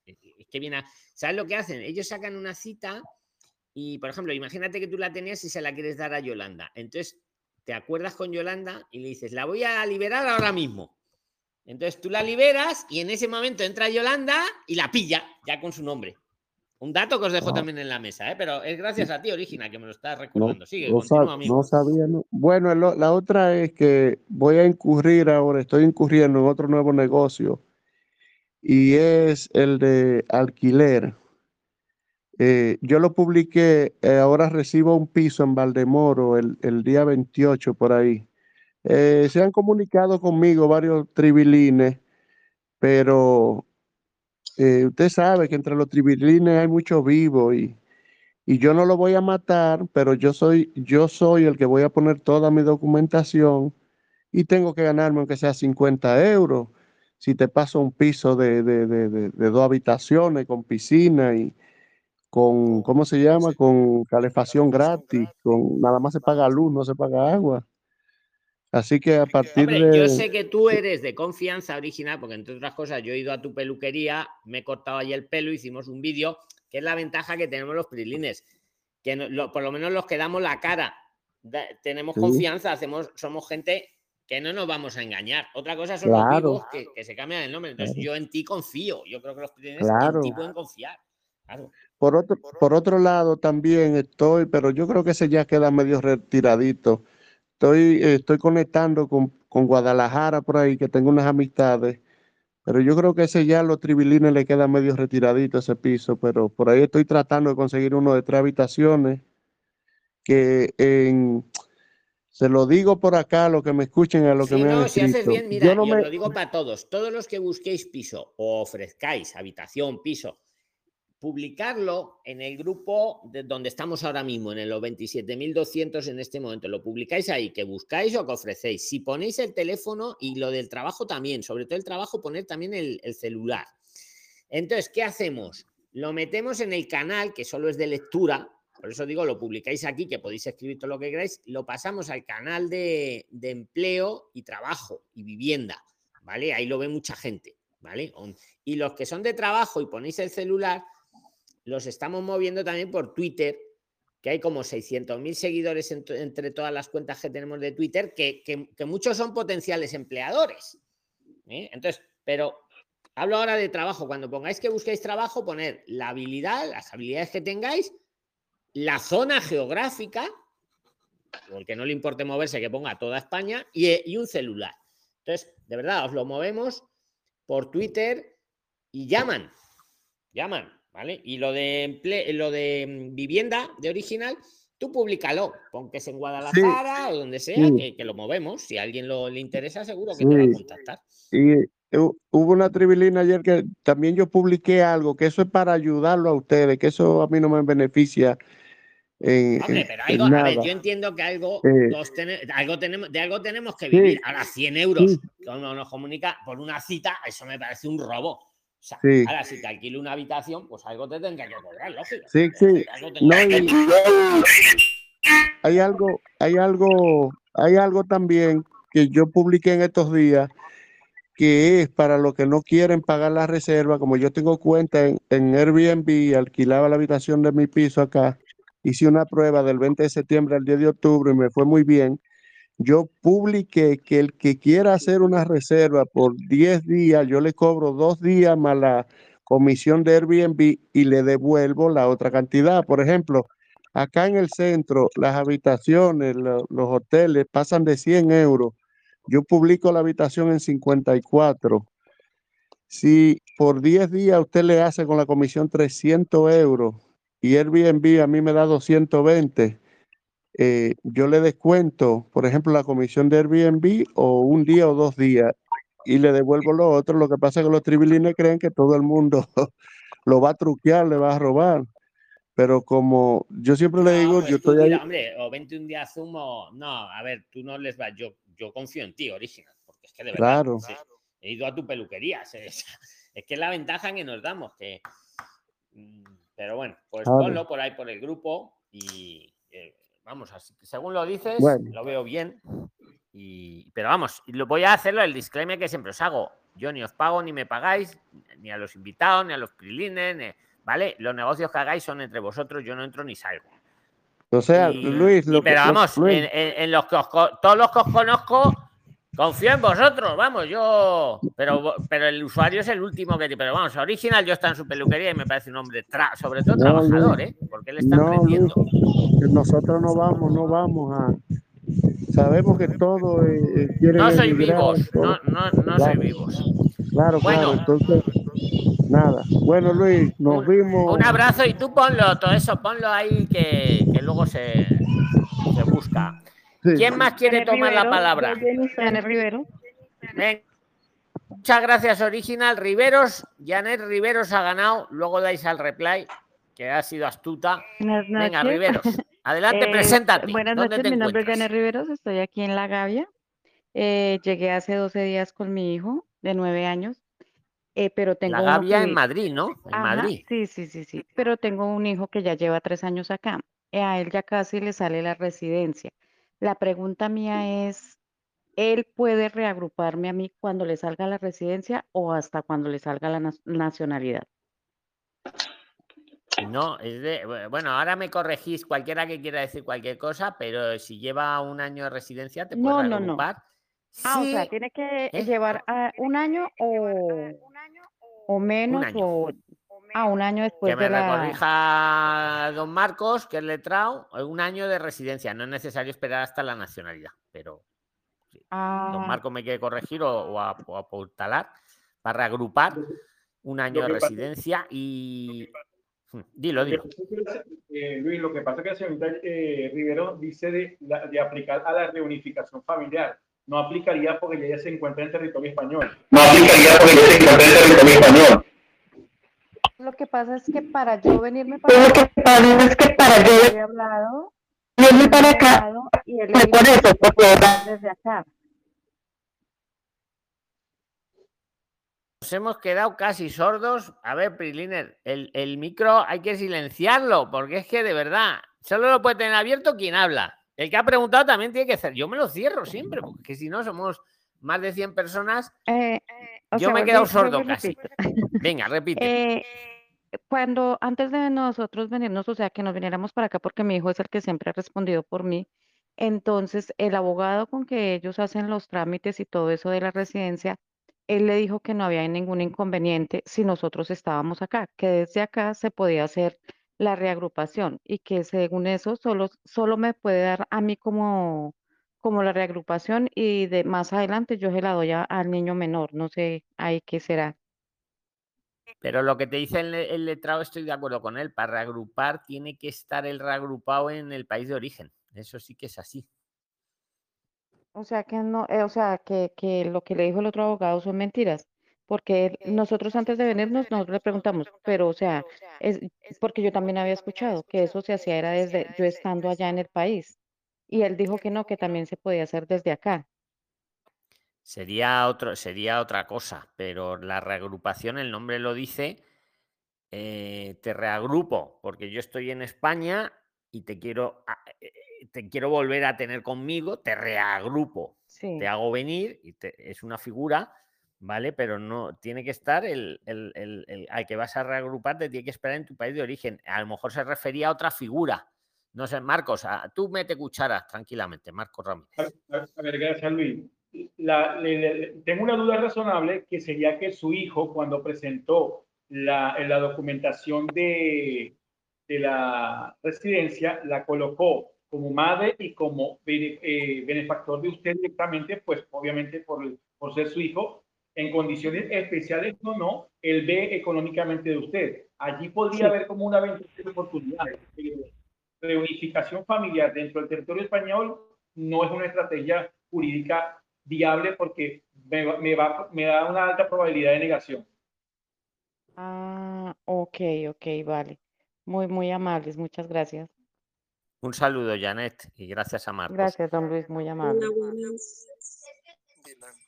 A ver, Dylan, es el primero. Cuando, cuando queréis tomar la palabra tenéis que decir vuestro nombre, porque he oído otro nombre, pero como no decía el nombre, venga, Dylan, te toca.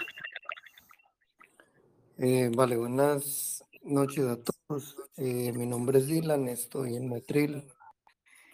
Y bueno, eh, mi pregunta es relacionada a este tema. Lo que pasa es que hace algunas semanas tuve la noticia de que iba a ser papá y, y bueno, me surgieron muchas preguntas, muchas cosas y hay algunas dudas que no he podido resolver. Entonces voy a tratar de ser muy puntual.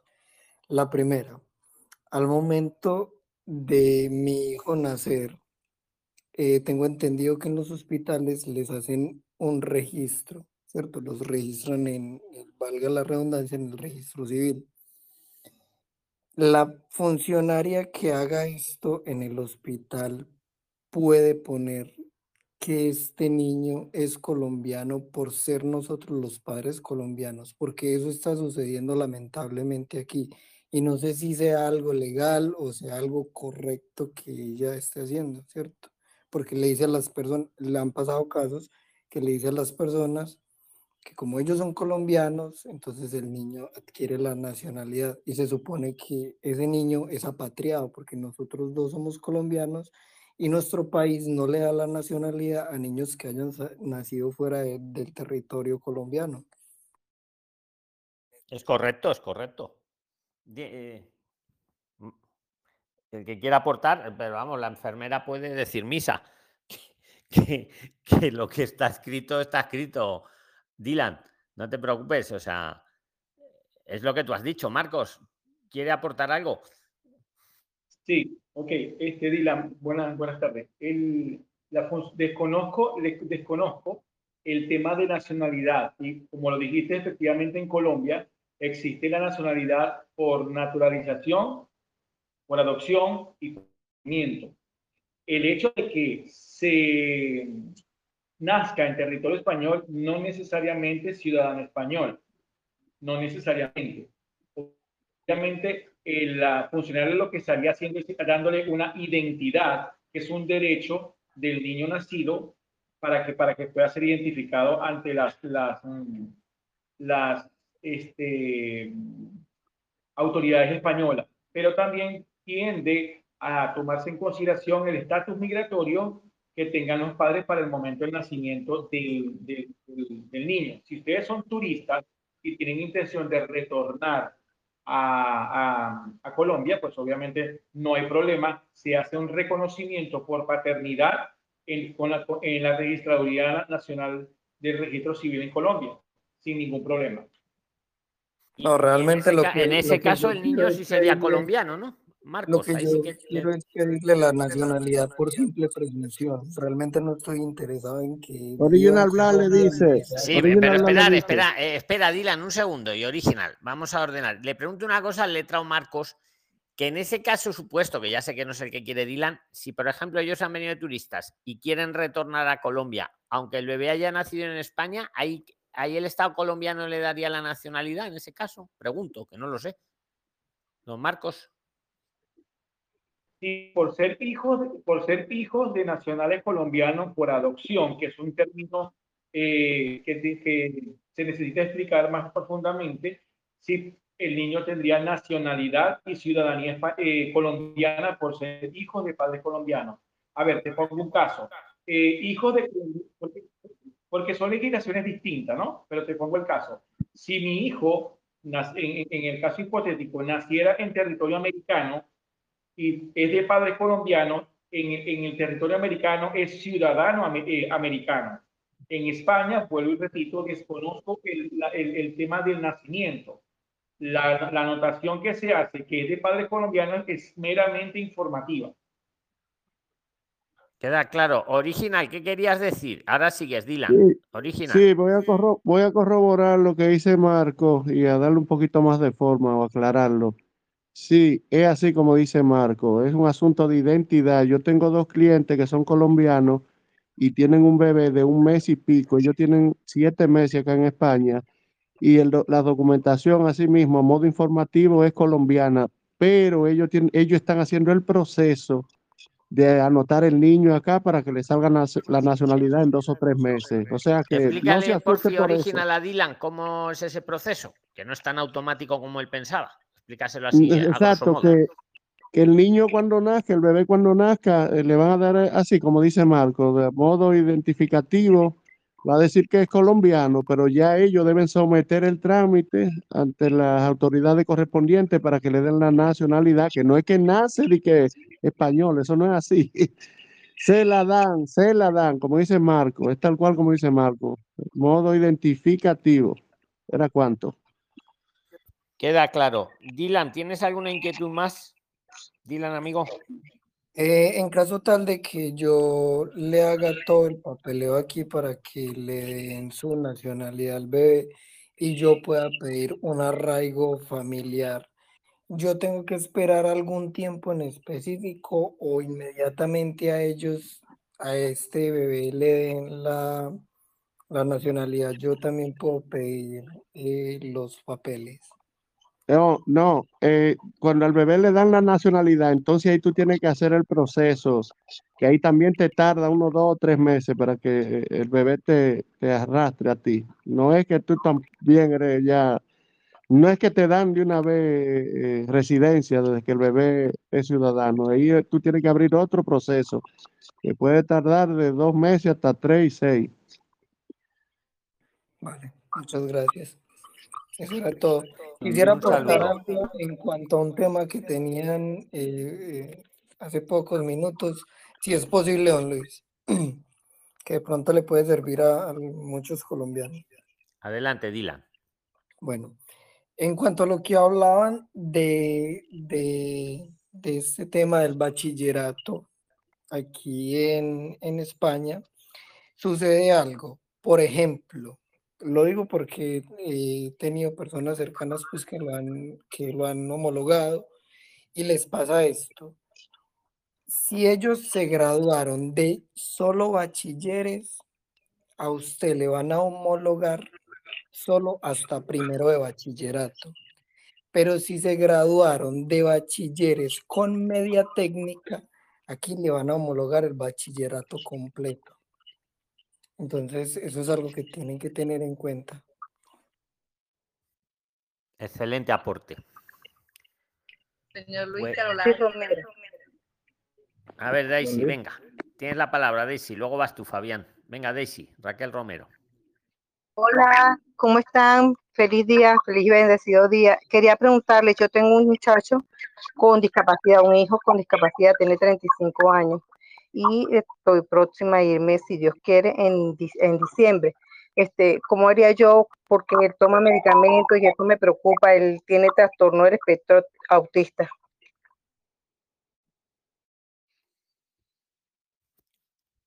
¿Alguien la, la quiere responder? ¿Cómo queréis venir? ¿Como turista o con visa? Daisy,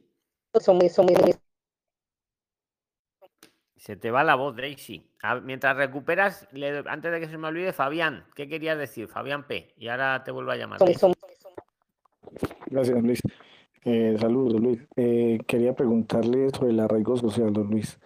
A ver, te comento, mi sistema migratorio es el siguiente, ya voy a cumplir los tres años, ¿sí?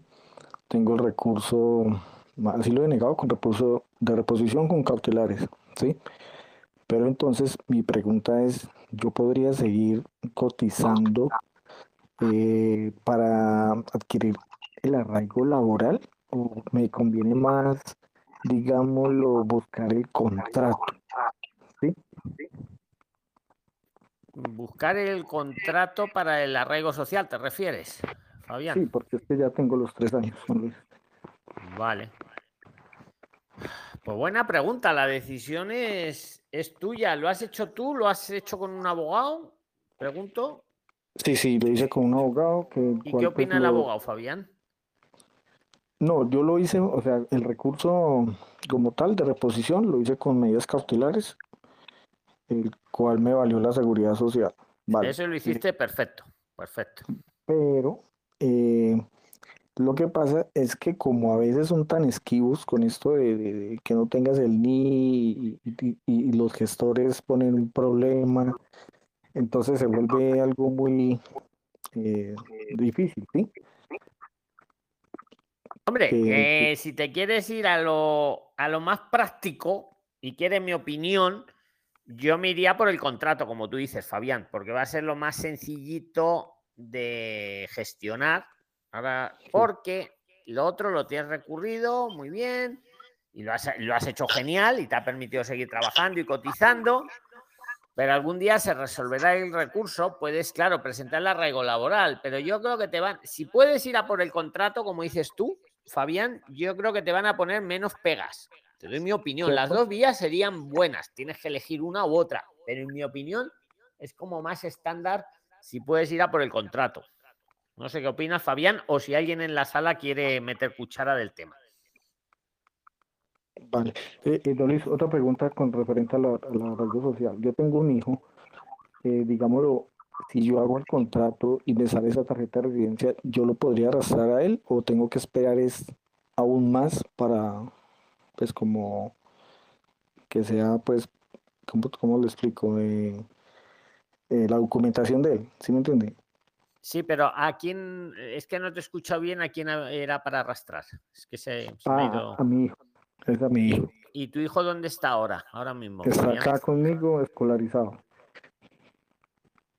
Vale, hombre, el hijo, claro, primero ves a lo tuyo, haz lo tuyo y ya luego va tu hijo, digamos. él no tiene, digamos, tanta urgencia, pues no tiene que trabajar y, y tiene la escolarización, como hemos dicho antes, tiene la sanidad. Entonces, regularízate tú y luego va a ir tu hijo. Ya. Don Luis, y digamos si el contrato del arraigo social, si yo cambio de empleador o tendría que estar con ese empleador seis meses, porque hasta donde tengo entendido, uno tiene que estar es cotizando seis meses, digamos en su primera Bueno, te, te aclaro lo que yo entiendo del arraigo social, Fabián. Tendrías que ir a por el contrato, como bien me gusta esa expresión, bien has expresado, bien has dicho. Entonces, ¿qué pasa? El empleador te hace una oferta de trabajo, eh, te hace como un contrato, pero que no está, porque tú todavía no estás en A. Te hace Sí. como una oferta, un contrato de trabajo condicionado a que te den el arraigo. Y entrará en vigor en el momento que te den el arraigo. ¿Sabes? Entonces, claro, se supone que vas a trabajar en eso. Fabián. O sea que no, no podría cambiarme a los tres meses, digamos que ya... Es que no me sé el Eh, plazo. Si es, si- algún día te pues cambias. A, a más de un año no. Ahora, yo no Pues yo sé si a los tres, a los seis ¿no? meses. Sí. Perdón, perdón, Fabián. No, si alguien quiere. No, que no. te- lo que yo que te quería decir, que al año seguro que puedes cambiarte de empleador. No sé si a los seis también o a los tres me parece un poco corto. No me lo sé de memoria. Doctor Fabián. Tengo una pregunta. Vale, Adelante. Eh, mi Hola, es, soy Jennifer. aló, Espera, que está hablando alguien ahí. Fabián, muchas gracias. Eh, dicho que tiene una pregunta, pero muy bajito. Azabache. Hola, buenas noches, soy A ver. Azabache. Espera, que ha sido el primero Azabache. Venga, los demás nos silenciamos, por fin. Venga. Una madre, una, Azabache. Azabache, júntate al micro, porque es que eh, se te oye Sí, muy bajito. estoy junto al micro, ¿me escucha? Aló, ¿me Ahora escucha? mucho mejor, venga. Eh, una madre soltera puede hacer de padre y madre de un niño nacido en España, o sea, reconocerlo como padre y madre. No, hombre, yo creo, a ver, lo reconocerá como madre. o como Padre y madre. Otra cosa es que tenga la patria potestad porque no hay padre. Porque quizás Eh, el padre no lo quiere Marcos, ¿qué opina usted? Don Marcos Ramírez. Es- Una sea, pregunta, mm, ese reconocimiento, ¿qué, qué, qué vínculo tiene con el menor? Mm, Yo no, ninguno, sino es una amiga que está en estado y el padre no lo quiere reconocer. Ya, ya se La fue a su país. la, la única figura, hay dos cosas que hay que tomar en consideración.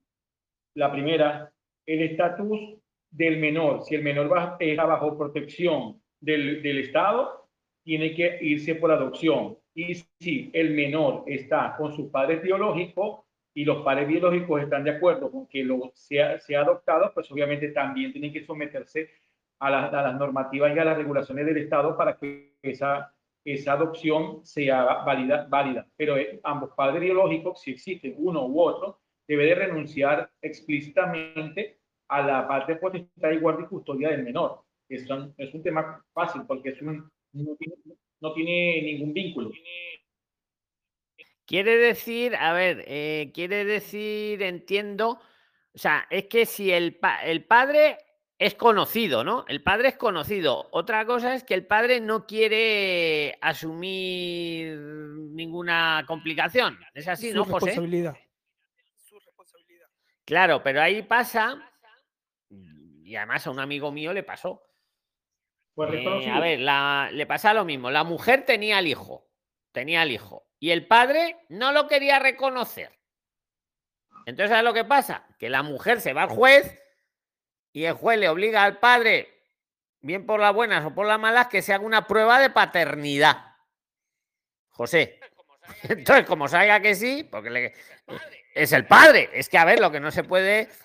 no- otra cosa es que no se sepa quién es el padre. Pero si se sabe quién es el padre y el padre no quiere asumir su responsabilidad con el hijo, ojo, no con la madre, porque eso es otra cosa, la madre se puede ir al juez y, y pedir, eh, y pedir, un, pedir un reconocimiento de la paternidad. Y el juez entonces le pide, sí, Marcos, mete, meta cuchara cuando, cuando guste. La, A ver. Porque yo le quise ayudar. Pero, los de- pero mientras nos silenciamos todos los demás, por fin. Ahora va a hablar Marcos, todos los demás, yo incluido, Yolanda y todos. Y, y- y Juan José, que estoy venga a silenciarte. Todos nos silenciamos para escuchar, porque si no, no se oye. Adelante, Marcos. Ok, si el niño, si la, perdón, si la madre reconoció al niño como madre soltera, el padre, y no, si no quiere reconocer la paternidad, vale. El problema es que venga un padre reconociendo la paternidad. Pero el caso en contexto es una madre, o sea, un- tu amiga, que quiere reconocer la maternidad. Es un poquito complicado. En realidad yo le quise ayudar, poni- eh, poniéndolo mi apellido, pero dije, me puedo complicar las cosas yo. A ver, es que José, si le pones tu apellido, está muy bien, pero, pero tienes unas obligaciones con respecto al hijo. A eso, a eso yo, yo justamente quería averiguar porque la chica me, me comentó y dije, no, me, me abstuve y dije, voy a pensarlo. Tú piensas que luego, mm, yo qué sé, que hay que mantener al chico. Pues le- si tú eres su padre, pues le vas a tener que mantener. No te vas a poder zafar o mil cosas que pueden pasar. Yo no, ahí no entro, no sé, don Marcos, qué quiere decir, pero claro, es un tema serio e importante. ¿eh? Te Don Marcos, ¿qué pregunto, quiere- te pregunto, José, ¿cuál es el interés real sobre la madre y el niño? Bueno, a mi interés en, en mi caso, nada, porque bueno, yo estoy legal, eh, legalmente acá con residencia de trabajo, ya, la madre está de turista y bueno, eh, no, eh, vino embarazada y no, y no quiere saber nada del padre. Entonces ella me comentó que quería quedarse acá y, y ponerle sus apellidos, pero le digo, no es como en Latinoamérica. Mira, José, yo te reconozco, yo, yo te recomiendo algo. Primero como, como padre y, o, o como, o en tu caso como futuro padre putativo, que es como, como un padre sustituto. Si te vas a ir por el, por, por- por el arraigo sentimental del menor, tú puedes ser su padrino, sin vincularte legalmente al menor y sin colocar, porque cuando tú lo reconoces, automáticamente tu estatus migratorio lo, va, va a salir beneficiado el menor, más no la madre, porque tú no tienes vínculo legal con la madre. Pero si el deseo contigo, de, de, eh, hacia ti, es a futuro tener una relación con la mamá del niño, por obviamente, obvias razones, por, por vínculos sentimentales y todo el tema, bueno, vale, como decía Luis, la decisión es totalmente tuya. Pero de que te trae eh, eh, ac- eh, responsabilidades civiles con, la, con, con el bebé, si lo haces legal, sí. Si lo haces como una figura de padrino, pues no hay problema, porque tú le aportas lo que tú consideres con el tiempo y más o menos como dice un dicho acá en Venezuela, como vamos viendo, como vamos viendo, vamos viendo. Y, y totalmente de acuerdo con, Mar- con Marcos. Y una cosa que digo yo, José, sí que se puede. A ver, en España puede haber madre soltera y que el padre sea desconocido. Eso existe. Claro, entiendo.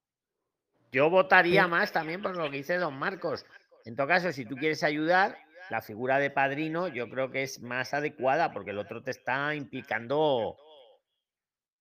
Puedes ayudar igual, de otra manera más. Pero la madre puede ponerle sus apellidos Sí, yo pienso que sí, o sea, eh, sí, o sea, puede porque haber. ella, ella es colombiana, yo soy peruano.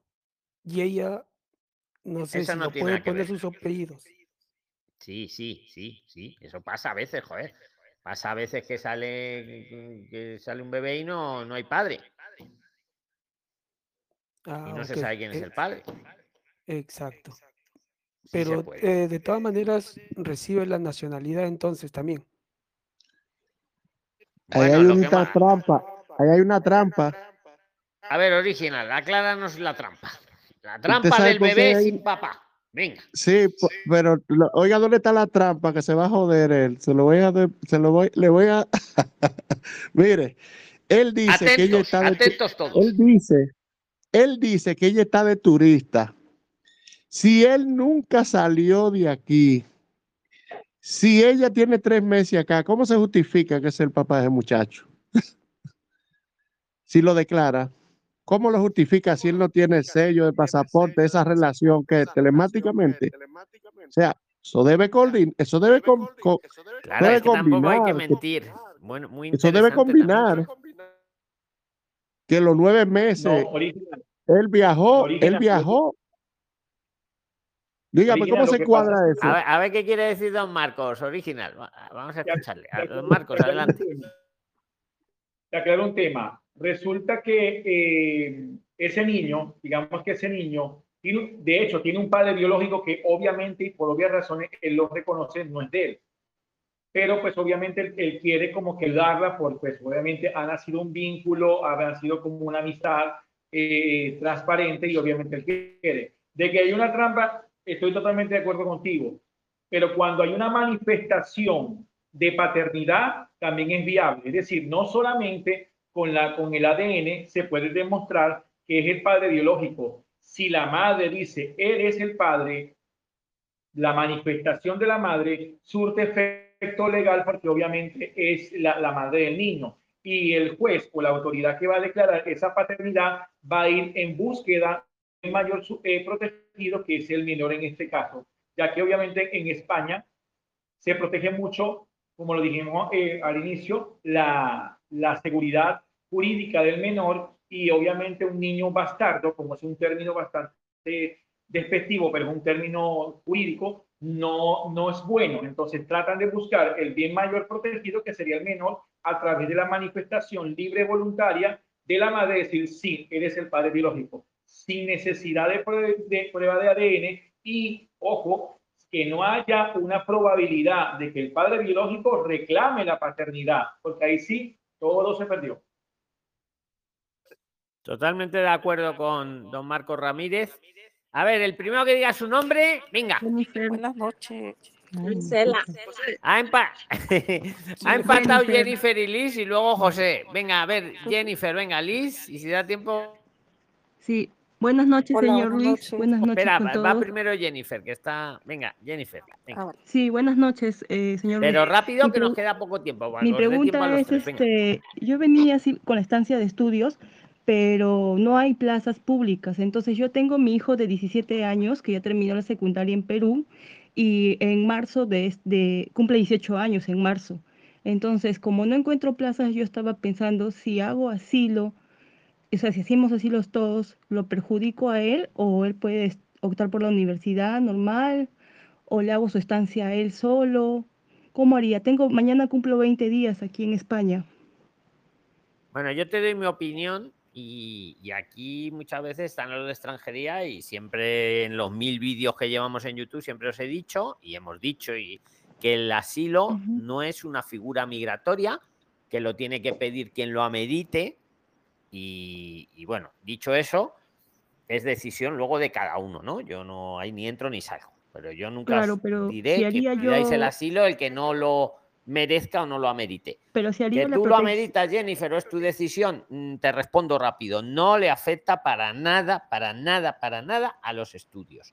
No, El pero mi hijo ya cumple es 18 en un- marzo. O sea, tenga en cuenta eso que va a ser mayor de edad. Bueno, pero tampoco, independientemente de la edad, mira, el, de- el estudiar es un derecho fundamental de la persona, del ciudadano, independientemente de su situación administrativa, incluso de su edad, ¿vale? O sea, no le afecta para nada, que lo sepáis. Eh, eh, eh, hasta un irregular, el otro día uno de vosotros lo decía en el grupo la semana pasada, en- aquí en los 27.000 prislines, para que quien nos oiga en, en cualquier plataforma de podcast, en Spotify o cualquier otra, estáis invitados a seguirnos todo de forma gratuita. Y, Jennifer decía que en la Complutense se había matriculado en la Universidad Complutense de Madrid, vamos, más oficial, más prestigio que ella, y le habían respondido que ellos no entraban en la situación migratoria del alumno, no entraban, y era mayor de edad, y da igual. Usted eh, tráigame un documento de identidad válido, como puede ser un pasaporte, que si usted quiere estudiar en esta universidad, puede estudiar. Y, eh, y nos Sí, puso el email y todo. y es- eh, estando irregular, tú puedes estudiar en España. Claro, Tú pero o ¿y qué hijo. pasaría si él estudia en la universidad en mayo, que son las postulaciones?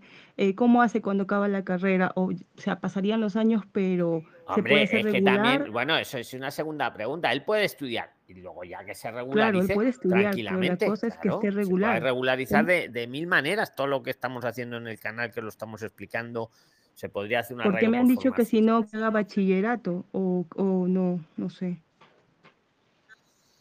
No, o sea, el estudio que os quede claro, hasta un irregular puede estudiar, un solicitante de asilo puede estudiar, un, uno que viene con visa de estudiante puede estudiar, estancia de estudios, uno que viene con visa no lucrativa puede estudiar, cualquiera puede estudiar. Eh, si lo que te Mm, refieres, si luego para que te den el diploma tiene que estar Claro. regularizado, háblalo con la universidad donde vaya a estudiar. Pero generalmente no hay dificultad y lo va a poder regularizar. gracias.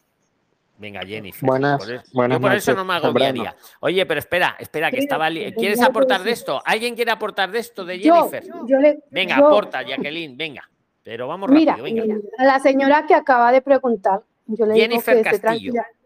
Sí, porque yo llevo, um, mis hijos llevan ya cinco años en España y desde que llegó era menor de edad, estudió con el, con el solo pasaporte, lo, lo matriculé.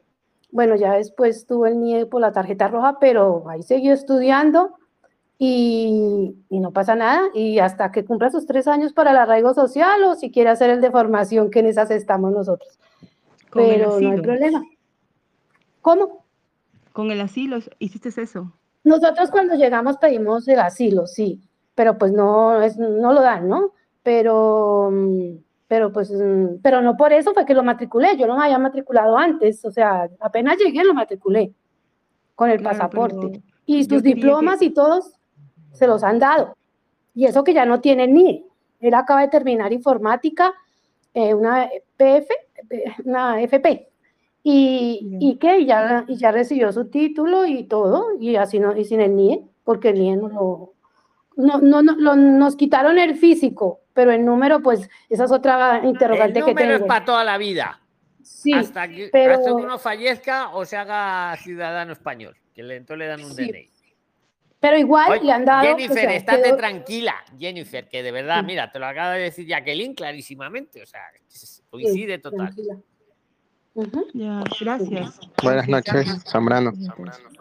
Eh, yo ya, o sea, es que tenemos que acabar, pero venga, Zambrano, muy rápido, le quería dar a Liz. Liz, ¿qué, es la- qué era lo Hola, tuyo? A ver si da tiempo luego a Zambrano. Bueno. Venga, Liz y Juan José el micro. Buena. Juan José el micro, que guerra tengo contigo. Venga, Liz, muy rápido, y luego va Zambrano. Hola, buenas muy- noches. Ah, yo quería Eh, preguntar algo. Aquí en España Eh, desde aquí en España hace un año. Estoy con tarjeta roja, pero se me vence ahorita el 6 de noviembre y fue la que le comenté que se que no pude agarrar cita, pero tengo contrato indefinido de hace desde marzo. Pues ahí lo, lo que os queda es ir el, el pantallazo. Cada vez que pidáis la cita, sacar un pantallazo que sale con vuestro nombre y pasaporte. Como que no es por fallo vuestro, que lleváis intentando sacar la cita y no sale. Entonces, cuando os digan que no la renovado antes, mire usted, llevo aquí dos meses intentando sacar la cita. Es, es por tema de la administración. Prilines, tenemos que dejarlo que llevamos dos horas, son la una, va a ser la una de la madrugada, pero ahora seguimos escribiendo, seguimos escribiéndonos. Mañana, mañana en Zoom, o sea, seguimos, mañana tenemos Zoom, que viene un letrado también, ¿vale? Y estáis todos invitados, como siempre, y los que nos habéis escuchado en Spotify o cualquier otra plataforma, seguirnos al grupo de los 27.200 prilines, tenéis el enlace debajo. Muchísimas gracias a todos, ¿eh? Los que Vale. lo habéis participado, los que lo habéis intentado y los que lo Un abrazo. Descanse. Gracias, don Luis. Muchas gracias. Que descansen. Hasta mañana. que